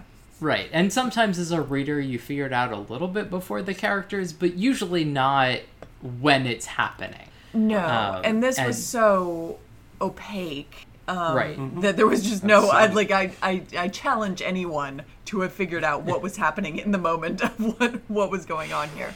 Yeah, it's not super obvious, and it's also very reminiscent of the previous experience where Alabaster just takes her power and does something, and similar as you, uh, so uh, well described it, Spencer, as you know the Yellowstone event. Um, and so it was very similarly described, but very clearly being somehow different. Um, She, she, she seemed to have a lot more agency over this time than she did with the last, or at least much more opportunity to understand what's going on than directly imposed upon her by Alabaster the first time. Yes, and so I guess my reading on this is Alabaster sort of yanked her in and was just like, "There's a problem. I need your Save help me." in taking care of this." Yeah. And so is then like, "Well, here are the reins because I'm incapacitated." Yes, dying. It, you know, whatever. Deal with it. And so she sort of, I guess, the fumbles her way through a essentially a cancerous surgery where it's just like, all right, well, this doesn't quite look right, so I'm going to take it out. I hope that's okay. Um, It's also one of the first moments that we see that uh, these obelisks, to the degree that we may have written them off previously as just kind of floating relics, appear to have a certain degree of personal connection to characters that have interacted with them before. As she looks up in the sky and with absolute certainty knows that the obelisk that Alabaster previously interacted with at the hotspot is just hanging out right above them, waiter, waiting for waiting for further command, and draws from it as an ability of linking their power, concentrating their power to save his life. Though he's left pretty heavily weakened for most of, for several of the next chapters in the story. Yeah. And so this leaves Syenite alone to then deal with the obstruction, dealing with the bureaucracy, and uh, essentially complete their stated mission alone. I, I love how oil and water the two of these people are that they can't even have a civil conversation over what happened to him and who tried and, and what nearly caused his death. Yeah. That uh, they are of polarly opposite views, at least to start, over what happened. Of where Syenite just tries to write it off, of where ah, you know, somebody somebody opens an old can and you know, uh, botulism happens. Whereas um, it appears that Alabaster has a little bit more exposure to the actual world and just kind of shruggingly writes it off as just that, oh yeah, people hate orogenes and somebody tried to kill me. That's another Tuesday for me. But not much. We don't really. I don't think we ever really get fully. We don't. We have no one confirmed to us what exactly happened, other than it seems the book and the characters agree with Alabaster that this was an intentional assassination attempt on him, and quite possibly her too, if she hadn't kind of skipped the meal.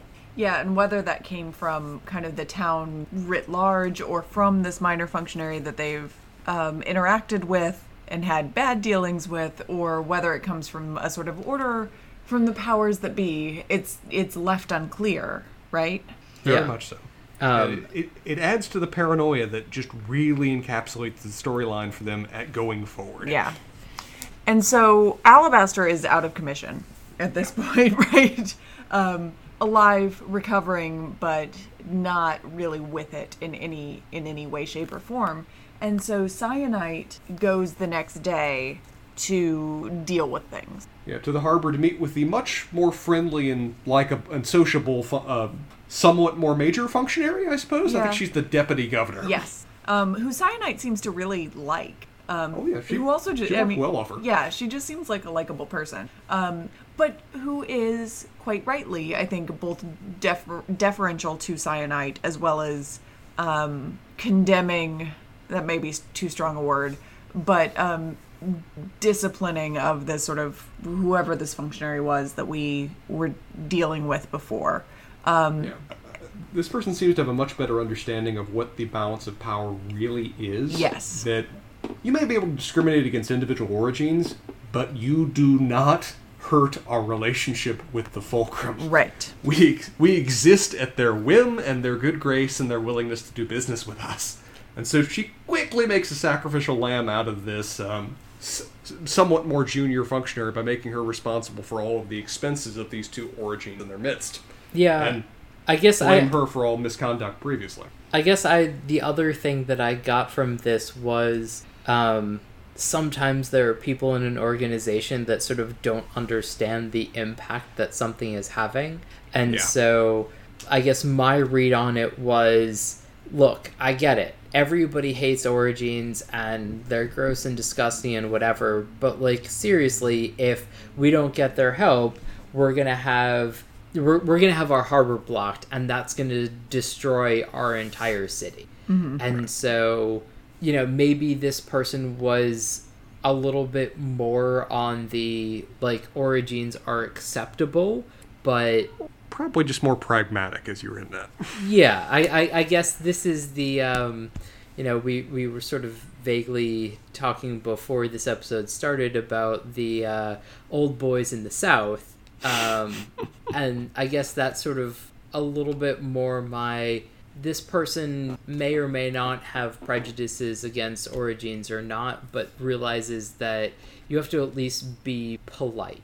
Um, and maybe this person's a little bit further on the like I can be polite and friendly to ev- anybody, and I kind of like Syenite, and so it's fine, as opposed to the I dislike this person for what they are and who they are, which the more minor functionary couldn't get past the this is an orogene and I'm not okay with this. Yeah.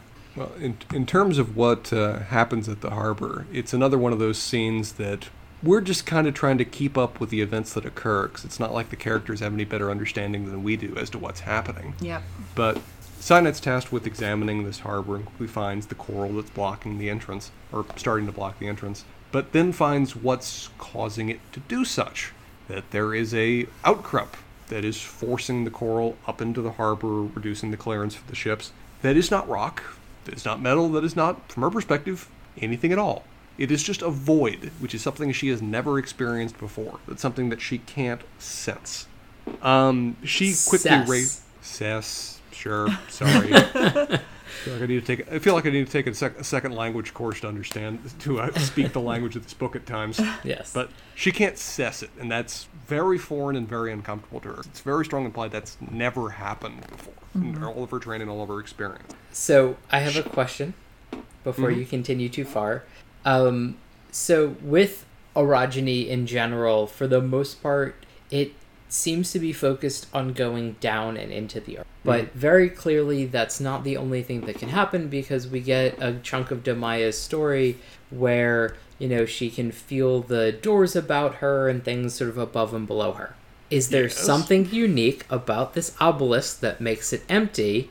Is this the first time that she can feel an obelisk or the last thereof? Do people generally not like probe upwards, outwards, whatever?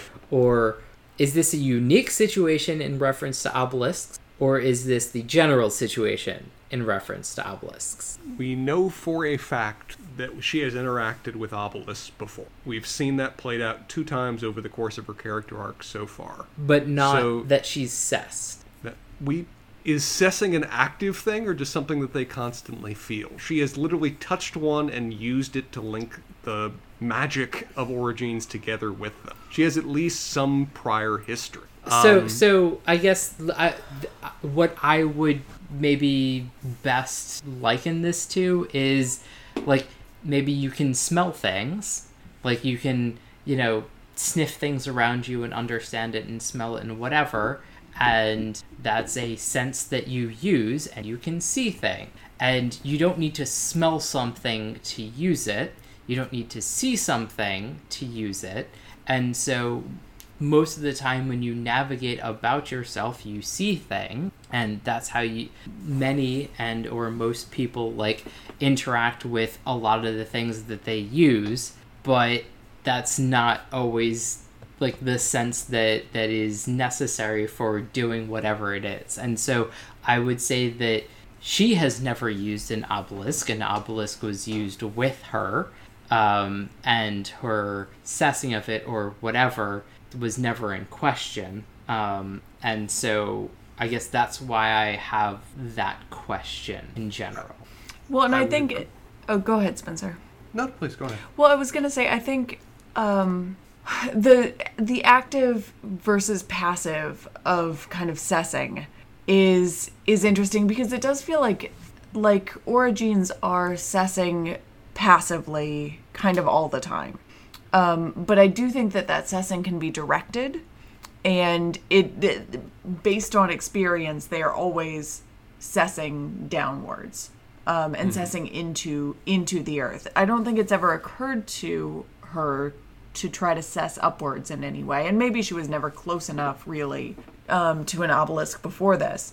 But it does seem like now she has been brought in contact with them, and if we are going to go on this sort of like sensory metaphor, um, it's the sort of like once you you you are going about your day and you have never realized that three townhouses down they are power washing the deck um, at an obnoxious click but once you notice the the whining of the power washer it is always there with you like that seems to be how she is dealing or how she is dealing with the obelisks and maybe how obelisks kind of interact with people Yeah. writ Uh, so do we need to talk to your neighbors?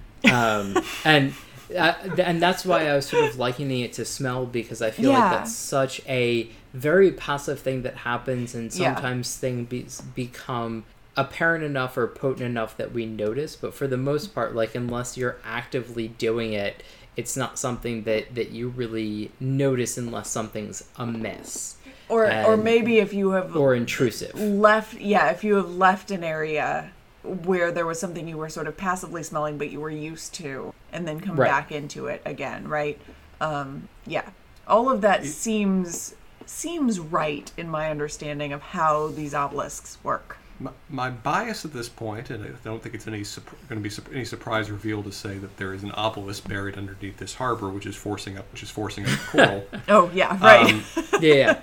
yeah, is that this obelisk that she raises essentially accidentally as she's trying to clear um, the coral from the harbor, um, almost in some ways responding to the origin that she's origin or, orogeny that she's wielding right now, is described extensively as being different from the others. Talked about as being damaged. It's talked about as being dead. It's talking about as being inert and a void in a way that the other ones aren't. Yeah. So there is a lot of effort made to say that this one is in many ways distinct from the other obelisks that experiences or observes. Um, which I think bears noting about maybe why she feels a bit of a void about it. That it may well be, from the perspective of orogeny or whatever else powers these things, undead or dead, or at least so distinct from the others that it's on a different plane of understanding. So my memory of what happens, and given that this is fairly far removed from my going through the story, is that she essentially does what she can to clear this obstruction. Um, after she spends a bunch of time advising like all of the you know five to ten Other people. things they can do. yeah like all the things that they can do what they should do because she because it's weird and it's not something that you know just clearing away the coral is going to take care of and they say you know just take care of it. We we paid you just fucking do your job. Um and what is put fairly nicely but on sort of reading it a second time is kind of like a uh, this is your purpose in life like why are we having this conversation um And also And- practically that they can't really afford any of the alternatives. That they've kind of really invested heavily in this working and trying to bring in the right way to do it through scientists or whatever else would be long, time consuming, and no more certain necessarily to work. Yeah. Um, so she does her orogeny, and basically this obelisk pops up like one of those uh, clown punching bags, and it's she sort of zooms in on this. Um, I guess I don't. I, I can't describe it the way N.K. Jemisin does because she does a really good job of describing it and not actually saying what it is, but it's very clearly a dead stone eater. Right, like a bug in amber, I think she describes it as essentially, just in the middle of this obelisk, just Right. hanging, hanging there. and you know sort of a vaguely human shape but like clear hair and just you know human but not and she's very clearly describing a dead stone eater and the obelisk is cracked mm-hmm. and when it sort of raises up it sort of lists and i mean if you were to personify it it's sort of a broken hobbling old man but it's a you know massive piece of i think amethyst that's shattered which is just now hanging over the harbor in Allia.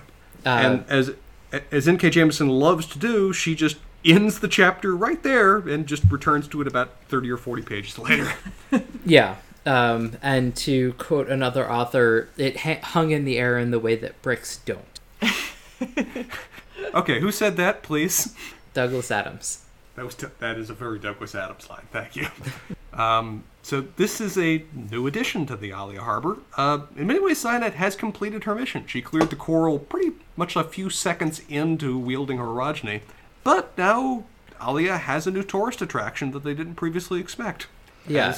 As scientists and um, orogenes from around the world flock to come view this new magical artifact of times gone by that is now gracing the Allia Harbor. I don't and the know that- fulcrum. Oh, go ahead.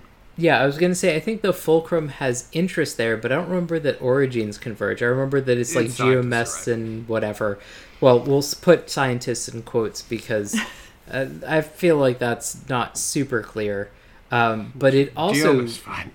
Semi causes a tsunami. Um, and so there is a bunch of destruction that's associated with this, but it's sort of unclear as to how bad it was. But it wasn't. I don't know that it like. Don't they suggest that Alabaster kind of nipped it into the bud or something? No, Alabaster was incapacitated and really Yeah. couldn't do anything um, Okay. for this. Allia itself was not affected. Um, Okay. in I this thought there was like a I thought there was like some property destruction essentially from there being like there might Not have well, there might have been a tsunami, but, little like, bit, yeah. yeah. Um, To, to the degree it was, to the degree there was, it's rapidly forgotten based on what happens in the next chapter. yeah. Yeah, and Um, well, the other side of it is I think that like Syenite doesn't know and doesn't care about what happened because, in terms of like what happened to the city, because holy shit, she just touched a obelisk and it appeared, and now it's kind of like looming above her, and then you know a bunch of geomests and everybody else just started like coming into the city and trying to find out like what the hell just happened. Well, and, and in response, the Fulcrum very quickly sends messages saying, don't fucking move. Yeah, stay there. Yeah. Yeah, Wait for further updates. and it's sort of at this point that sh I mean, not too long thereafter, Alabaster sort of recovers and is just like, "Wait, what happened? yeah. we need to get the fuck out of here."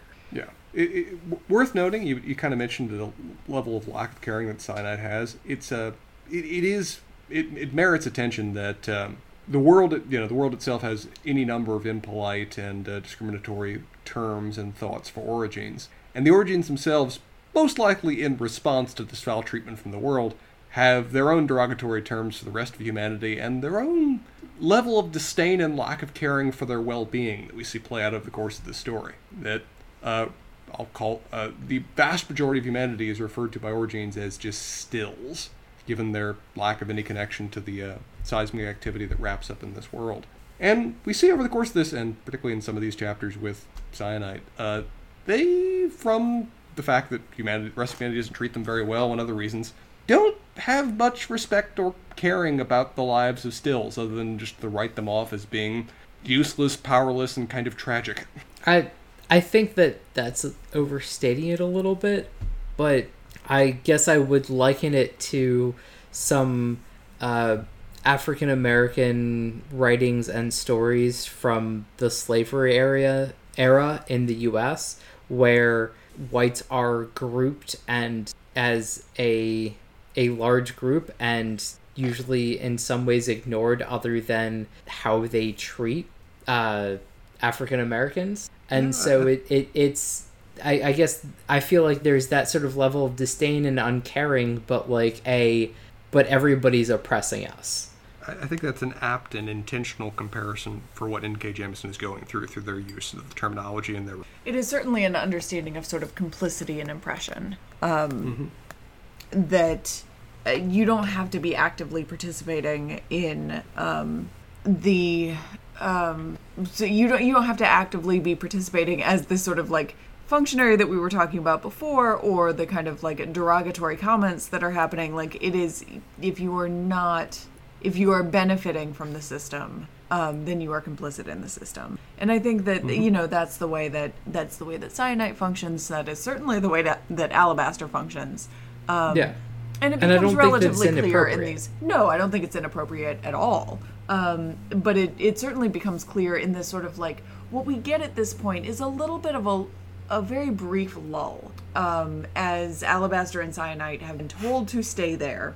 Um, and so they're like, well, I guess we're staying. Um, I guess this is like a little bit of a vacation or whatever. Uh, they're trying to avoid all of the stills around them um, because Syenite has raised this thing that nobody knows anything about. Um, so they're trying to be as just as low key as possible. Just sort of Yeah. play it under the radar and don't make don't make waves. Yeah, and, and that's very much enforced by Alabaster because Yes. Syenite tries to talk to Alabaster and try and understand what's going on, and Alabaster is basically saying, No, we're not going to talk about this. This isn't safe. Like, you can't talk about it. Yeah.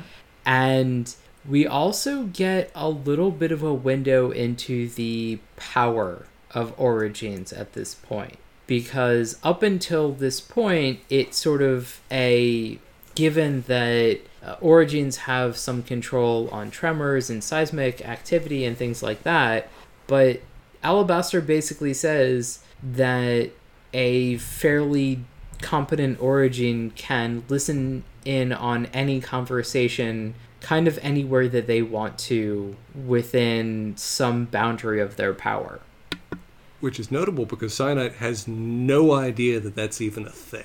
Yes. Um, well, it's interesting that it's not that she does not yet have the power, but understands she may someday. It's that that is a, a scope of their abilities that she's never had any prior exposure to or knowledge of. and so essentially there's this like sort of slow uh, dripping of knowledge that that Alabaster gives Syenite about orogeny in general, about um, sort of a little bit about uh, obelisks, and that it's kind of surprising and weird and uh, not something that she should let out that she was able to contact one. Though that's not even clear like what that was how that was or anything else. And He's, he's very uncomfortable with the fact that she pretty much published a full report to the Fulcrum about what she did, how she did it. but like i think he's kind of thankful that she doesn't really know what she did or how she did and so it's just like oh crap you said that but like luckily you didn't know enough to actually say anything so we'll see what happens um, and it's sort of in these conversations that they sort of have out and about that they're then confronted by some guardian Which is which is interesting when we reach that moment because, as you said, Sarah, it's a real it's a real calm before the storm of where they're really enjoying one of the few more peaceful and pleasant moments the two of them ever had. We're getting the closest thing we've yet had in the story to a frank conversation from Alabaster. Syenite's really enjoying the community and almost plotting a life there, even commenting that the stills are very polite and almost friendly with them, despite knowing that they're orogenes. When suddenly, randomly, there is a guardian on the street in front of them with no prior lead in or expectation on the, at least on Syenite's part why he's there. And a guardian who is, for reasons that we have no insight into at the moment, like just taking his shirt off. Yeah, takes his shirt off, and And Alabaster just a thing loses right his shit. Like, yeah, Alabaster loses his shit. Says, "Don't let him touch you." The dude takes out a knife, goes to stab Alabaster, or goes to stab some uh, Syenite. Alabaster sort of somehow prevents that all from happening. He takes out another knife, stabs Alabaster, and everybody's out for the night. Yeah, just something, some effect of this knife, which appears to be an utterly nondescript, like two inch or three inch blade, just reduces him to an immediate incapacitated seizure in a second. yeah. Yeah, and then I I can't remember how Sa- Syenite loses consciousness. I I Well- feel like she's well- choked out. Well, they have another really weird conversation of where she effectively asks him if he's okay, and he just smiles all the broader at her as he's doing so, and just thanks her for the courtesy as he moves in to kill her. Um, and she, in the moment of desperation, realizing that, that whatever the circumstances are, whatever, why ever he's doing this, she is about to die, looks up at the obelisk, and effectively kind of spirit walks into this thing, inside the amber, next to the Stone Eater, which she describes as being a very painful process of like being dragged across the, the jagged rock. Arrives in this, all in the second as she's being attacked and choked out or whatever else is occurring to her. And do either of you remember what she says? She says something to the Stone Eater that That's brings it to life. she asked she asked the stone eater, "Are you all right?" She's asked them both this, essentially this question. The Yeah. Guardian, but she was kind of directing it at the Stone Eater before, and then she repeats it to the Stone Eater. And it responds. It comes alive. And she falls into unconsciousness without any awareness of what's happening or what will be her future fate. And again, as is the nature of this book, we don't find out until about 30 or 40 pages later. Yeah, I think it's more than that. And so the other thing that I want to briefly touch on before we get into the uh, pirate island love triangle um, is the sort of instilled reaction to guardians that she still has and still Yes. has after having Absolute a guardian submission. attack alabaster which is like he asks her a question she answers she's polite like there's that ingrained um ab- abuser abusey interaction i i It, I, I kind of want to throw the, the mentor appellation in your face, but like I just can't do it because like it's so not okay. But like the uh, you know, Stockholm syndrome. Like she is to the point where her interactions with guardians are this is how it goes, this is how you respond, and this is again reiterated from her like weird interaction with the guardian um, that we had at the end of Damaya's story. It's just like that's how you respond to guardian. It is you know they ask you to do something and you do it you're always polite and whatever else and so even in the act of essentially this guardian attacking her her and her party she still has this uh, underlying reaction to dealing with the guardian and then go ahead spencer Yeah, as, as you said, it's, it's an absolute conditioned obsequiousness of where they have built into them, broken down out of them, just no concept of saying no or denying what the guardian requests, even to the moment of their own death. Um, the only exception we see to this is Alabaster and whatever he did to his guardian, but even he is just. We, we really see laid out in this moment that as powerful as the orogenes we've seen in the story are, the guardians are designed from those earliest stories that we told in Damaya's arc to defeat them. That the orogenes have no concept or understanding of how the guardians work, and seeing it playing out is terrifying. yeah they're They- paper they- to the orogenes rock Yeah, very much so. But uh, as you were saying, BJ. Yeah, nonsensical, but somehow win. Um, yeah, so they wake up somewhere. O- on an island, which I love how terrifying the coast and islands are, which makes which is very realistic for a world that is built around seismic activity. That being anywhere near the coast would just be death. No, it's just a death knell. The idea that a that a, a quake could happen at any time, and then a tsunami appears from that. I mean, it's it's Yeah. just it's suicide to choose to live on an island, and yet here they are on an island. uh, on an island, and everything sort of seems to be relatively fine. sure. Um, I, I sort of wonder if um, Jemisin is pulling from. Uh, there are a bunch of coastal and island peoples that have like passed down oral traditions of if the water goes out, you go up the mountain mm-hmm. stories where it's so ingrained in society like when certain things happen it's devastating. And so these are stories that you pass down to your children. Well, and it's an interesting it's an interesting sort of contrast and foil to the idea of the sto- stone lore in this book, right? Because this what we learn eventually is that this island community has presumably been living there for certainly for generations, I assume through seasons. Um based on their own sort of lore and knowledge, which is obviously in direct contrast to what the stone lore says, because they're living on an island when they shouldn't. right and we'll sort of get to it eventually but it seems like there's possibly you know at least a couple of orogenes that are essentially maintaining this uh, Yes. island um, This is kind of really our. Fir- it's been hinted at for a long time by Alabaster, and it's made readily clear in this chapter that Alabaster has known about these communities for a long time. Maybe even well, he's from the Fulcrum, so he didn't originate there, but maybe has some family history connecting him back to them. But this is our first direct exposure of Alabaster, showing to Syenite that this world that I've now shown to you is immoral, dangerous, and wrong. Here's another Not- option You so don't have to. Yeah, you don't have to Yeah. submit to it. There is an alternative. I do. I I'm looking back at my notes and and I realize there's one thing that I want to bring up because it's something that we need to talk to about talk about later. Um, in just before they left to or they ended up on this island, um, the "We Are Gods in Chains." Yeah. um, that's where that comes up. And so they talk about how they the orogenes chained their own power uh, to essentially be part of society and that we are gods in chains and that's where it comes up and so it sort of puts a little bit of the fulcrum and the orogenes of the fulcrum in perspective anyway yeah. um, so so they end up on this island and they don't really know what's going on and a bunch of people sort of show up and they're just like what the hell are you doing here and um, Alabaster starts talking in some random language that Syenite doesn't understand, that apparently a bunch of people on this island understand, and they're having conversations that she doesn't understand, and slowly she eventually learns this language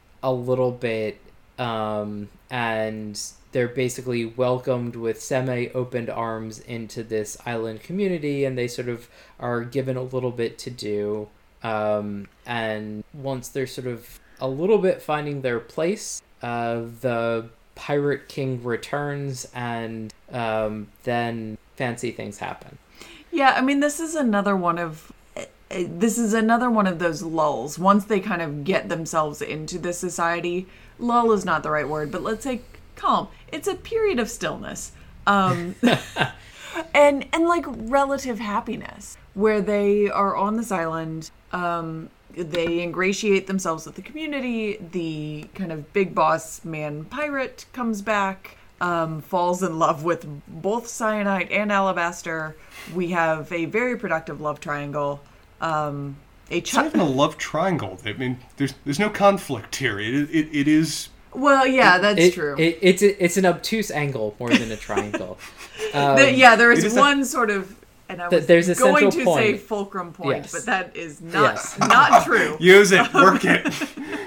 But there there is a central point, like this this pirate uh, and kind of island chief is is the kind of point of connection. Um, and there's not really any conflict, anything anything like that. Like everyone is in love with everyone, and it's fine. Um, and even Alabaster and Syenite like each other more in all of these goings on. Um, and a child is produced, and the It's child like two is years in- later. yeah, yeah, we go through like two to three years uh, of relative happiness and peace and quiet, um, and then we get, I think, to our our kind of final big moment in this Syenite arc. Yeah.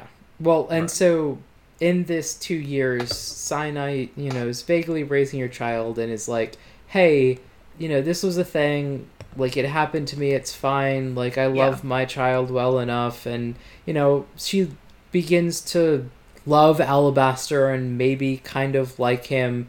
Um, Alabaster participates in raising their child along with uh, the Pirate King. And Syenite's kind of like, hey, like, this is cool and all, but, like, I'm bored and I want to go on Pirate Raid. Fair. Um, Who wouldn't really? Yeah. Um, and so Innon, the the pirate king, who isn't the head of the Meov uh, comm, which is the island, which is Harless, which is kind of sort of an interesting like there's a political head and then like a military and social head, which is Innon. Um, Innon's like, well, you just had a baby, and and Syenite's like, yeah, a couple years ago, like he's it's fine. Please let I me wanna- do something else. Yeah. yeah, I want to go on some pirate raids. And so basically, he allows it. They go on a pirate raid, and uh, they go back to Allia. yeah. So so basically, they're about to be attacked by a ship, and uh, Syenite takes care of that, and so she asks to go back to Allia, and Allia's basically a smoking volcano hole. Which seems to have been caused by whatever it was that kind of pulled them into pulled Syenite and alabaster into um Yeah, we're, we're, leave, the we're leaving out obelisk, one. right? Yeah. We're leaving out one hell of a character here in terms of who actually brought them to the island for their safekeeping. Right. Yeah, we're leaving out a stone eater that we don't know much about. Is like alabaster alabaster's stone eater? I don't know. It seems to be Yeah. connected Yeah. to him in some For like specific way. years that they've apparently been hanging out together in some way. Not comfortably, though. No, no, he has no understanding of her other than that she is there to protect him, to Sort serve of, him, and to allow him to do something. Sure, maybe. Kind Maybe. of in her in her own way. Um, And that notably compared to the other Stone Eaters that we meet over the course of the story, she's not really trying that hard to blend in with humanity. Yeah. That while some other Stone Eaters we meet that we'll discuss in the character arcs um, make an active effort to resemble humanity, to have human features and human characteristics and human interactions. This one makes no more than a token effort at it to the point that she doesn't even bother to move her lips when she speaks. It's just kind of a sound reverberating out of her, uh, which I think in many ways reflects her differing philosophy compared to some of the, well, other Stone Eaters we might meet about Oh, what her goals are Yeah. here. She Um, is a and- sort of moving statue. Right. Oh, yeah. And so I think the other thing, and one of the reasons that I feel like we both gl- glossed over her, is she kind of is there and then not, and then Syenite's like, yeah, whatever, I'm just not going to deal with this shit. Yeah, Um, I've got my life to live. as one does. Yeah. Um, but what, so when they go back to this kind of, or when they sail by, I suppose, this sort of smoking wreck that is Allia, um, there is notably some movement on shore. So Um, I, I think there are a couple of things. One, it's there's like still seismic activity going on. Yes. and basically another apocalypse about happens and Syenite quells it and then sees a Yeah. some movement which is a guardian. One guardian in the smoldering wreckage of the shore who is clearly sort of himself sensed, and I think we can say sensed here instead of instead of Yes. instead of sessed, um, that she has performed some sort of orogeny. Right. And I think it's pretty heavily implied that he intentionally left there in some ways in the hope that Yes. Syenite or Alabaster, who almost unquestionably caused this incident, would return to the scene of the crime so that they then can be tailed to wherever they're hiding. 'Cause the Fulcrum does not forget and cannot allow those to operate outside it. But then she, like, essentially at that point, she decides to just forget that she has seen this guardian. Um, and they have kind of another short period of peace and prosperity. Um, yeah. She she does tell Alabaster about it. Yes, she Um, does. She's like I don't think it's a thing but let me tell you because they're not going to or NK Jemisin doesn't fall into the trope of like we're not going to have our characters talk about things that they would obviously talk about. right. um, which again thoroughly appreciate that she doesn't do that Yes. uh, but we also very much glossed over like we to vaguely mentioned this love triangle and way back earlier you know like an hour and a half ago i mentioned about her descriptions of sex and we get quite a number more of those in varying amounts of detail with this love triangle that again i feel like are not are, are more reasonable than pretty much every other author every other one I've read. And so along with listening to this book, I was reading uh, Altered Carbon. And I read sort of the entire trilogy. I think I read the first and the third book when I was listening to this book uh, for the first and second time.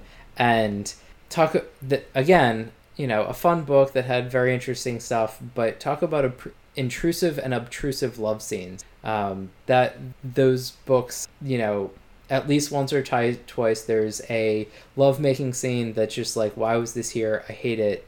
Um, and this and N.K. Jemisin's descriptions were a you know essentially night and day with what's very commonly used in Yeah. sci- sci-fi and fantasy and in general and so there was just a what i felt was a very good description of two people enjoying their relationship and the evolution of Syenite and Alabaster's relationship and the sex that was going on in this relationship compared to the earlier one that they had when they were essentially being forced by the fulcrum to produce a child. Well, and this is, I mean, Jemisin is clearly an author who has thought, I mean, she has thought carefully about what sex means in this world. Um, and there are, as we've discussed, there are social and political ramifications um, for certain types of sex. But also, then the contrast to that, which is a sort of like sex for pleasure um, or for personal fulfillment or for whatever.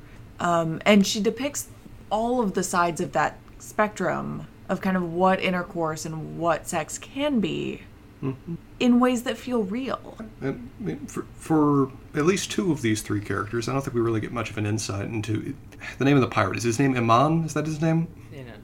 Innon. For at least uh, Syenite and Alabaster, this is clearly the most meaningful and personal relationship they've really ever had, forming this kind of poly- polyamorous relationship that they're in. Yeah. And I think it strongly suggested that for Syenite, this is perhaps one of the only relationships that she's ever had, if not the only, that is a matter of her own choice and desires.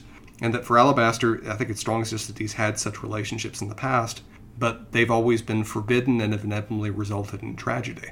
Um, And one of the things that is that is really sort of poignant about this, particularly in what is to come, um, is that you know this is not we are not just especially in these moments getting descriptions only of sex, but of the sort of like relationships and family that comes out of that.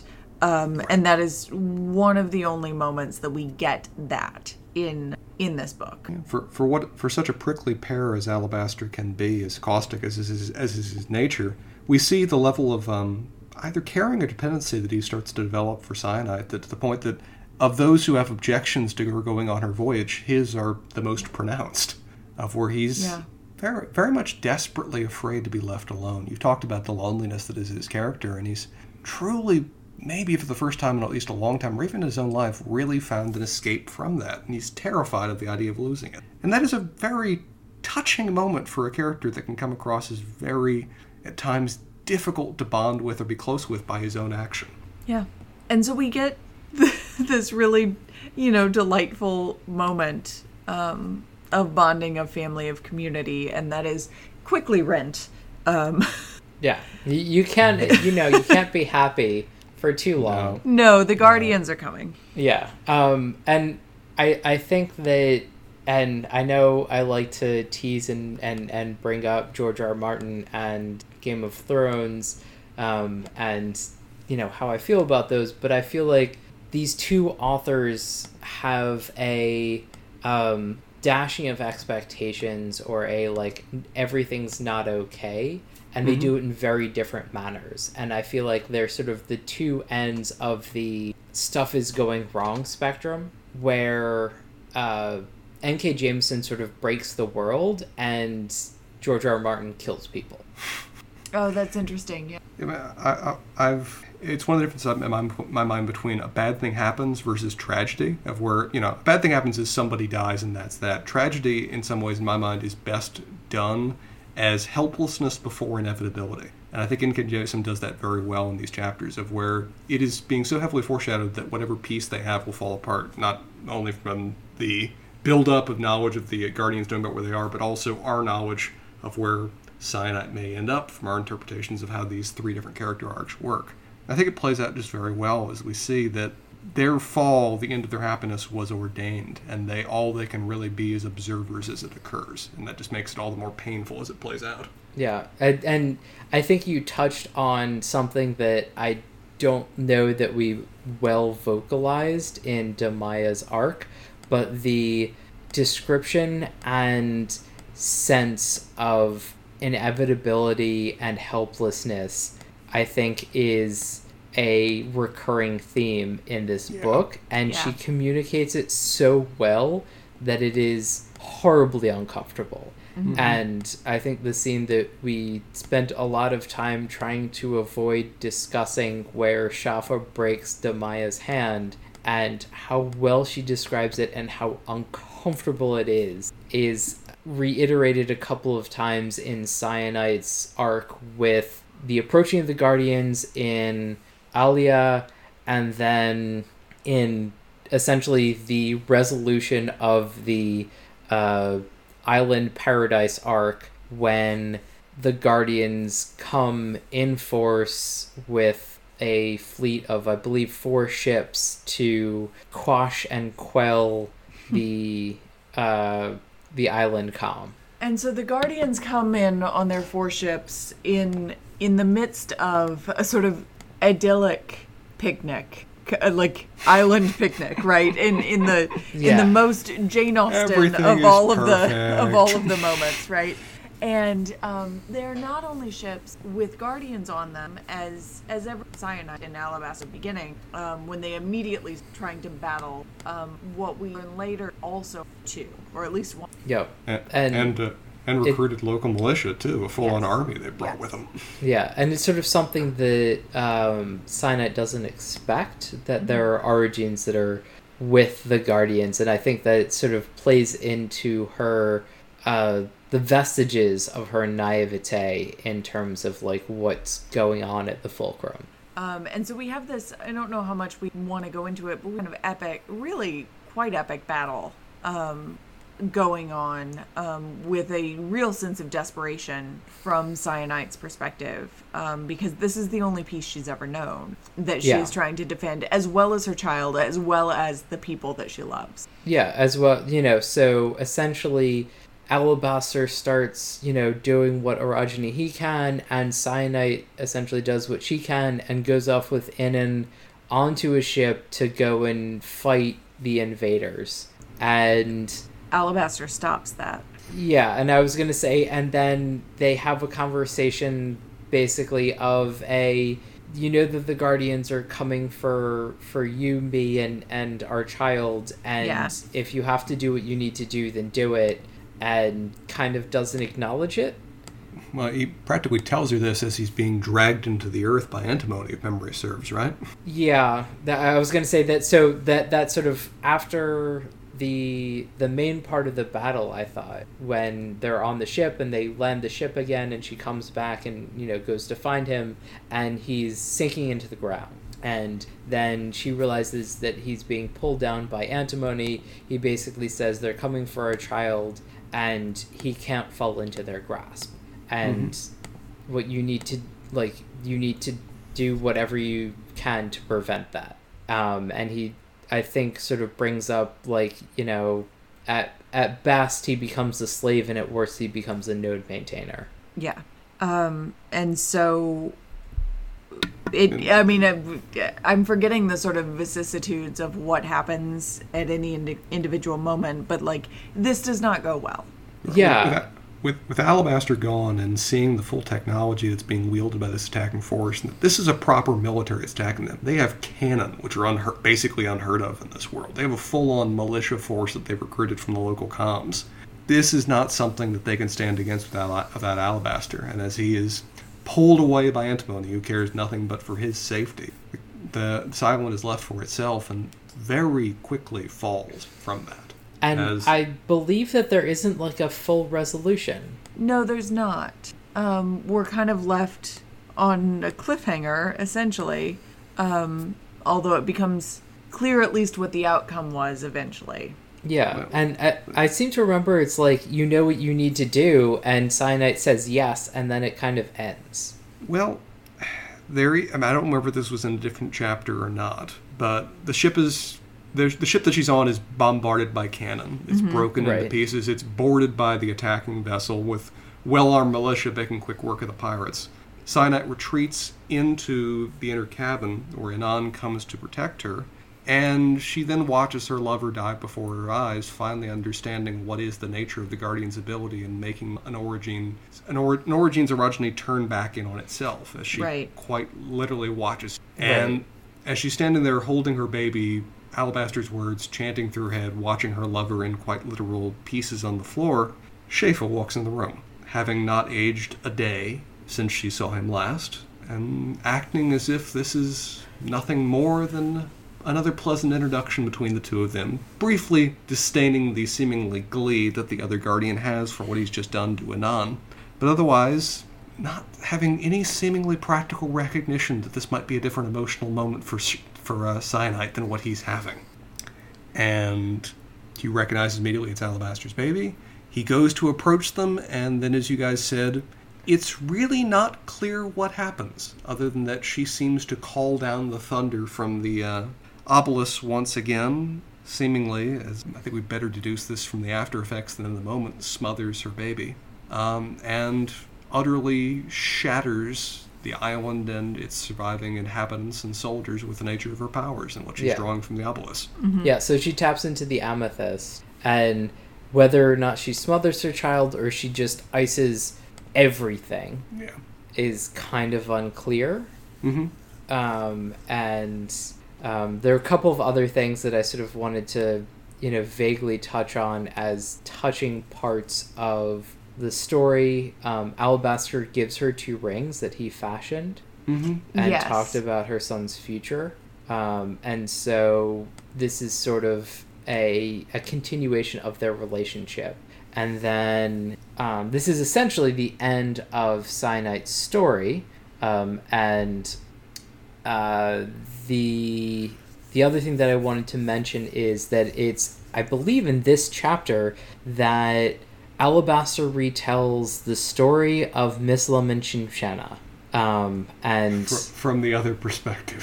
from right Yeah. from the other perspective and sort of what was going on and that um, Misalem and Shemshena, as we discussed in our last episode, were essentially an orogene and uh, an, emperor.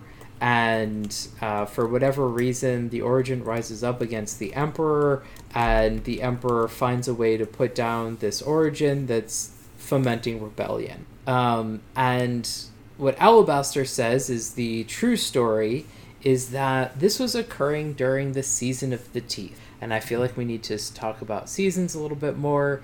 Um, but Sa- very save that one for the basically, fourth. um, the season of the teeth is something happened and people resorted to cannibalism and the ruling people family or whatever uh, be, resorted to cannibalism but then got a taste for uh, long pig the other white meat whatever you want to call it um, and started raiding other villages and comms and whatever to satisfy this hunger. And essentially, the uh, king, whatever, uh, raided some comm and took the wife, lover of this orogene to eat her mm-hmm. and I think did so, and the Orogene wasn't so fond of that resolution, and basically wanted to disrupt this civilization, um, and ended up being put down. And I interpreted this retelling as this is what's happened, and this is the Sanzed Empire. This, yeah, the earliest moments of the Sun's Empire, the blood that it was founded upon. Yes. So the Sanzid Empire was essentially founded by this ruling class that resorted to cannibalism, got a taste for it, and continued doing it once it was unnecessary. And my feeling is that this is sort of a dirty secret of the ruling class of the current civilization. I mean, it's one hell of an original sin to say that your founding fathers were quite literally baby eaters. Kind of sets the nature of your civilization in a certain fun light. Yeah, and the Yeah. extent to which that may or may not still be happening is is unclear. Um, but because it is a sort of unacknowledged origin, um, an un, an unspoken truth, there is certainly a pathway by which this is still the sort of distinguishing factor of the Sanzed ruling class. Right. Th- and it's this is a- also. uh, go ahead, Spencer.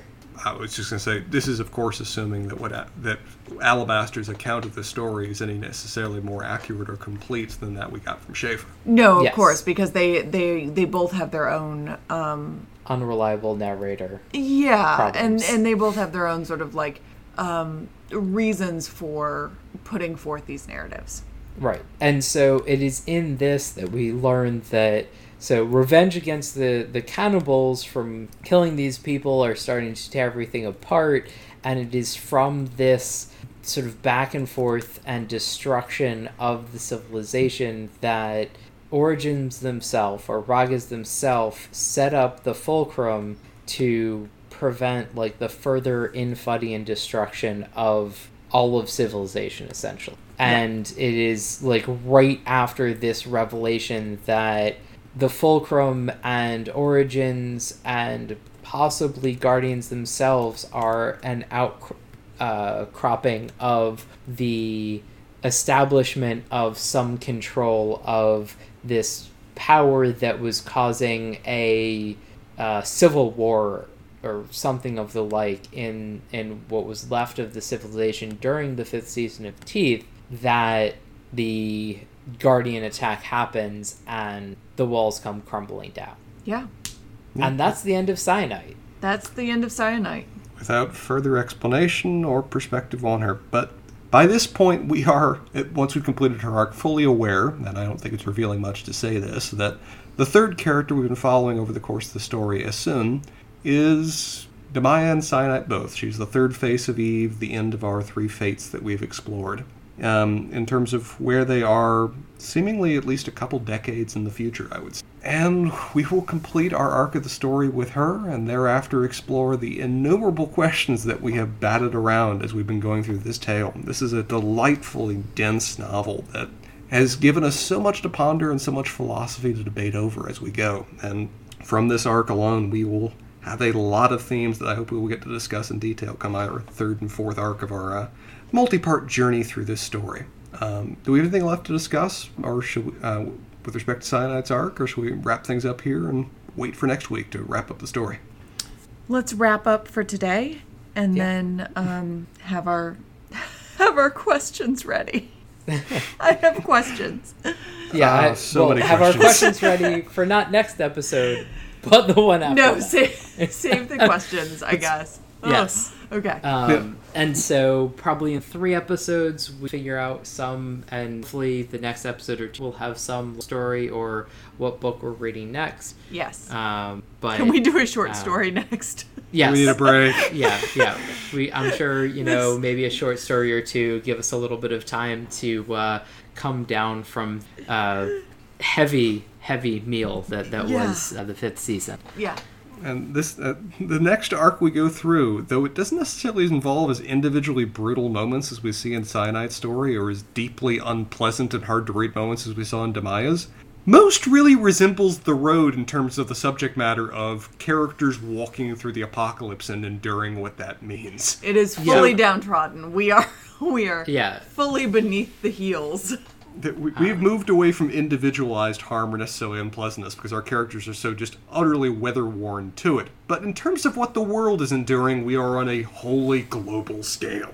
Yes, and so the other things that I, the other thing that I think it's interesting, and we'll get into it more, is um, two of the perspectives are total in third person, and the final perspective that we're going to discuss, Essun, is in second person, and so the entire narration is you do this and you do that, and I think this gives this novel such a different place for me than most of the other ones that I've read because of mm. that. And it took me a little while to get used to it, but once I did, it was evocative. No, it's really effective and I think a real treat too in terms of what it does in the it, it tickled my love of choose your own adventure stories while at the same time giving me no agency in it. I still was so fully invested in the character and her decisions that I was castigating myself where I felt like she erred.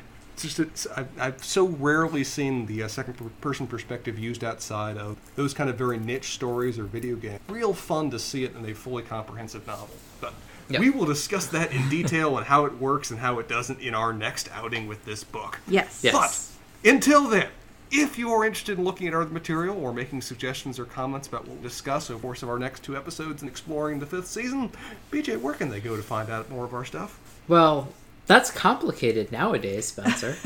um, so, so you can find all of our stuff on megamtalks.com. Um, the our one of our podcasts essentially just ended. Um, though I'm sure there'll be some reprisals with a convention that that uh, our hosts are going to with uh, GOT got questioned. Um, so Game of Thrones ended. Uh, so uh, you know the podcast is for all intents and purposes over, but you should listen to it. It's great. They you know Spencer and Lee go through tons and tons of uh, the major story arcs and insanity that is Game of Thrones, um, which is a lot of fun. And uh, I more fun than they're- actually reading the books.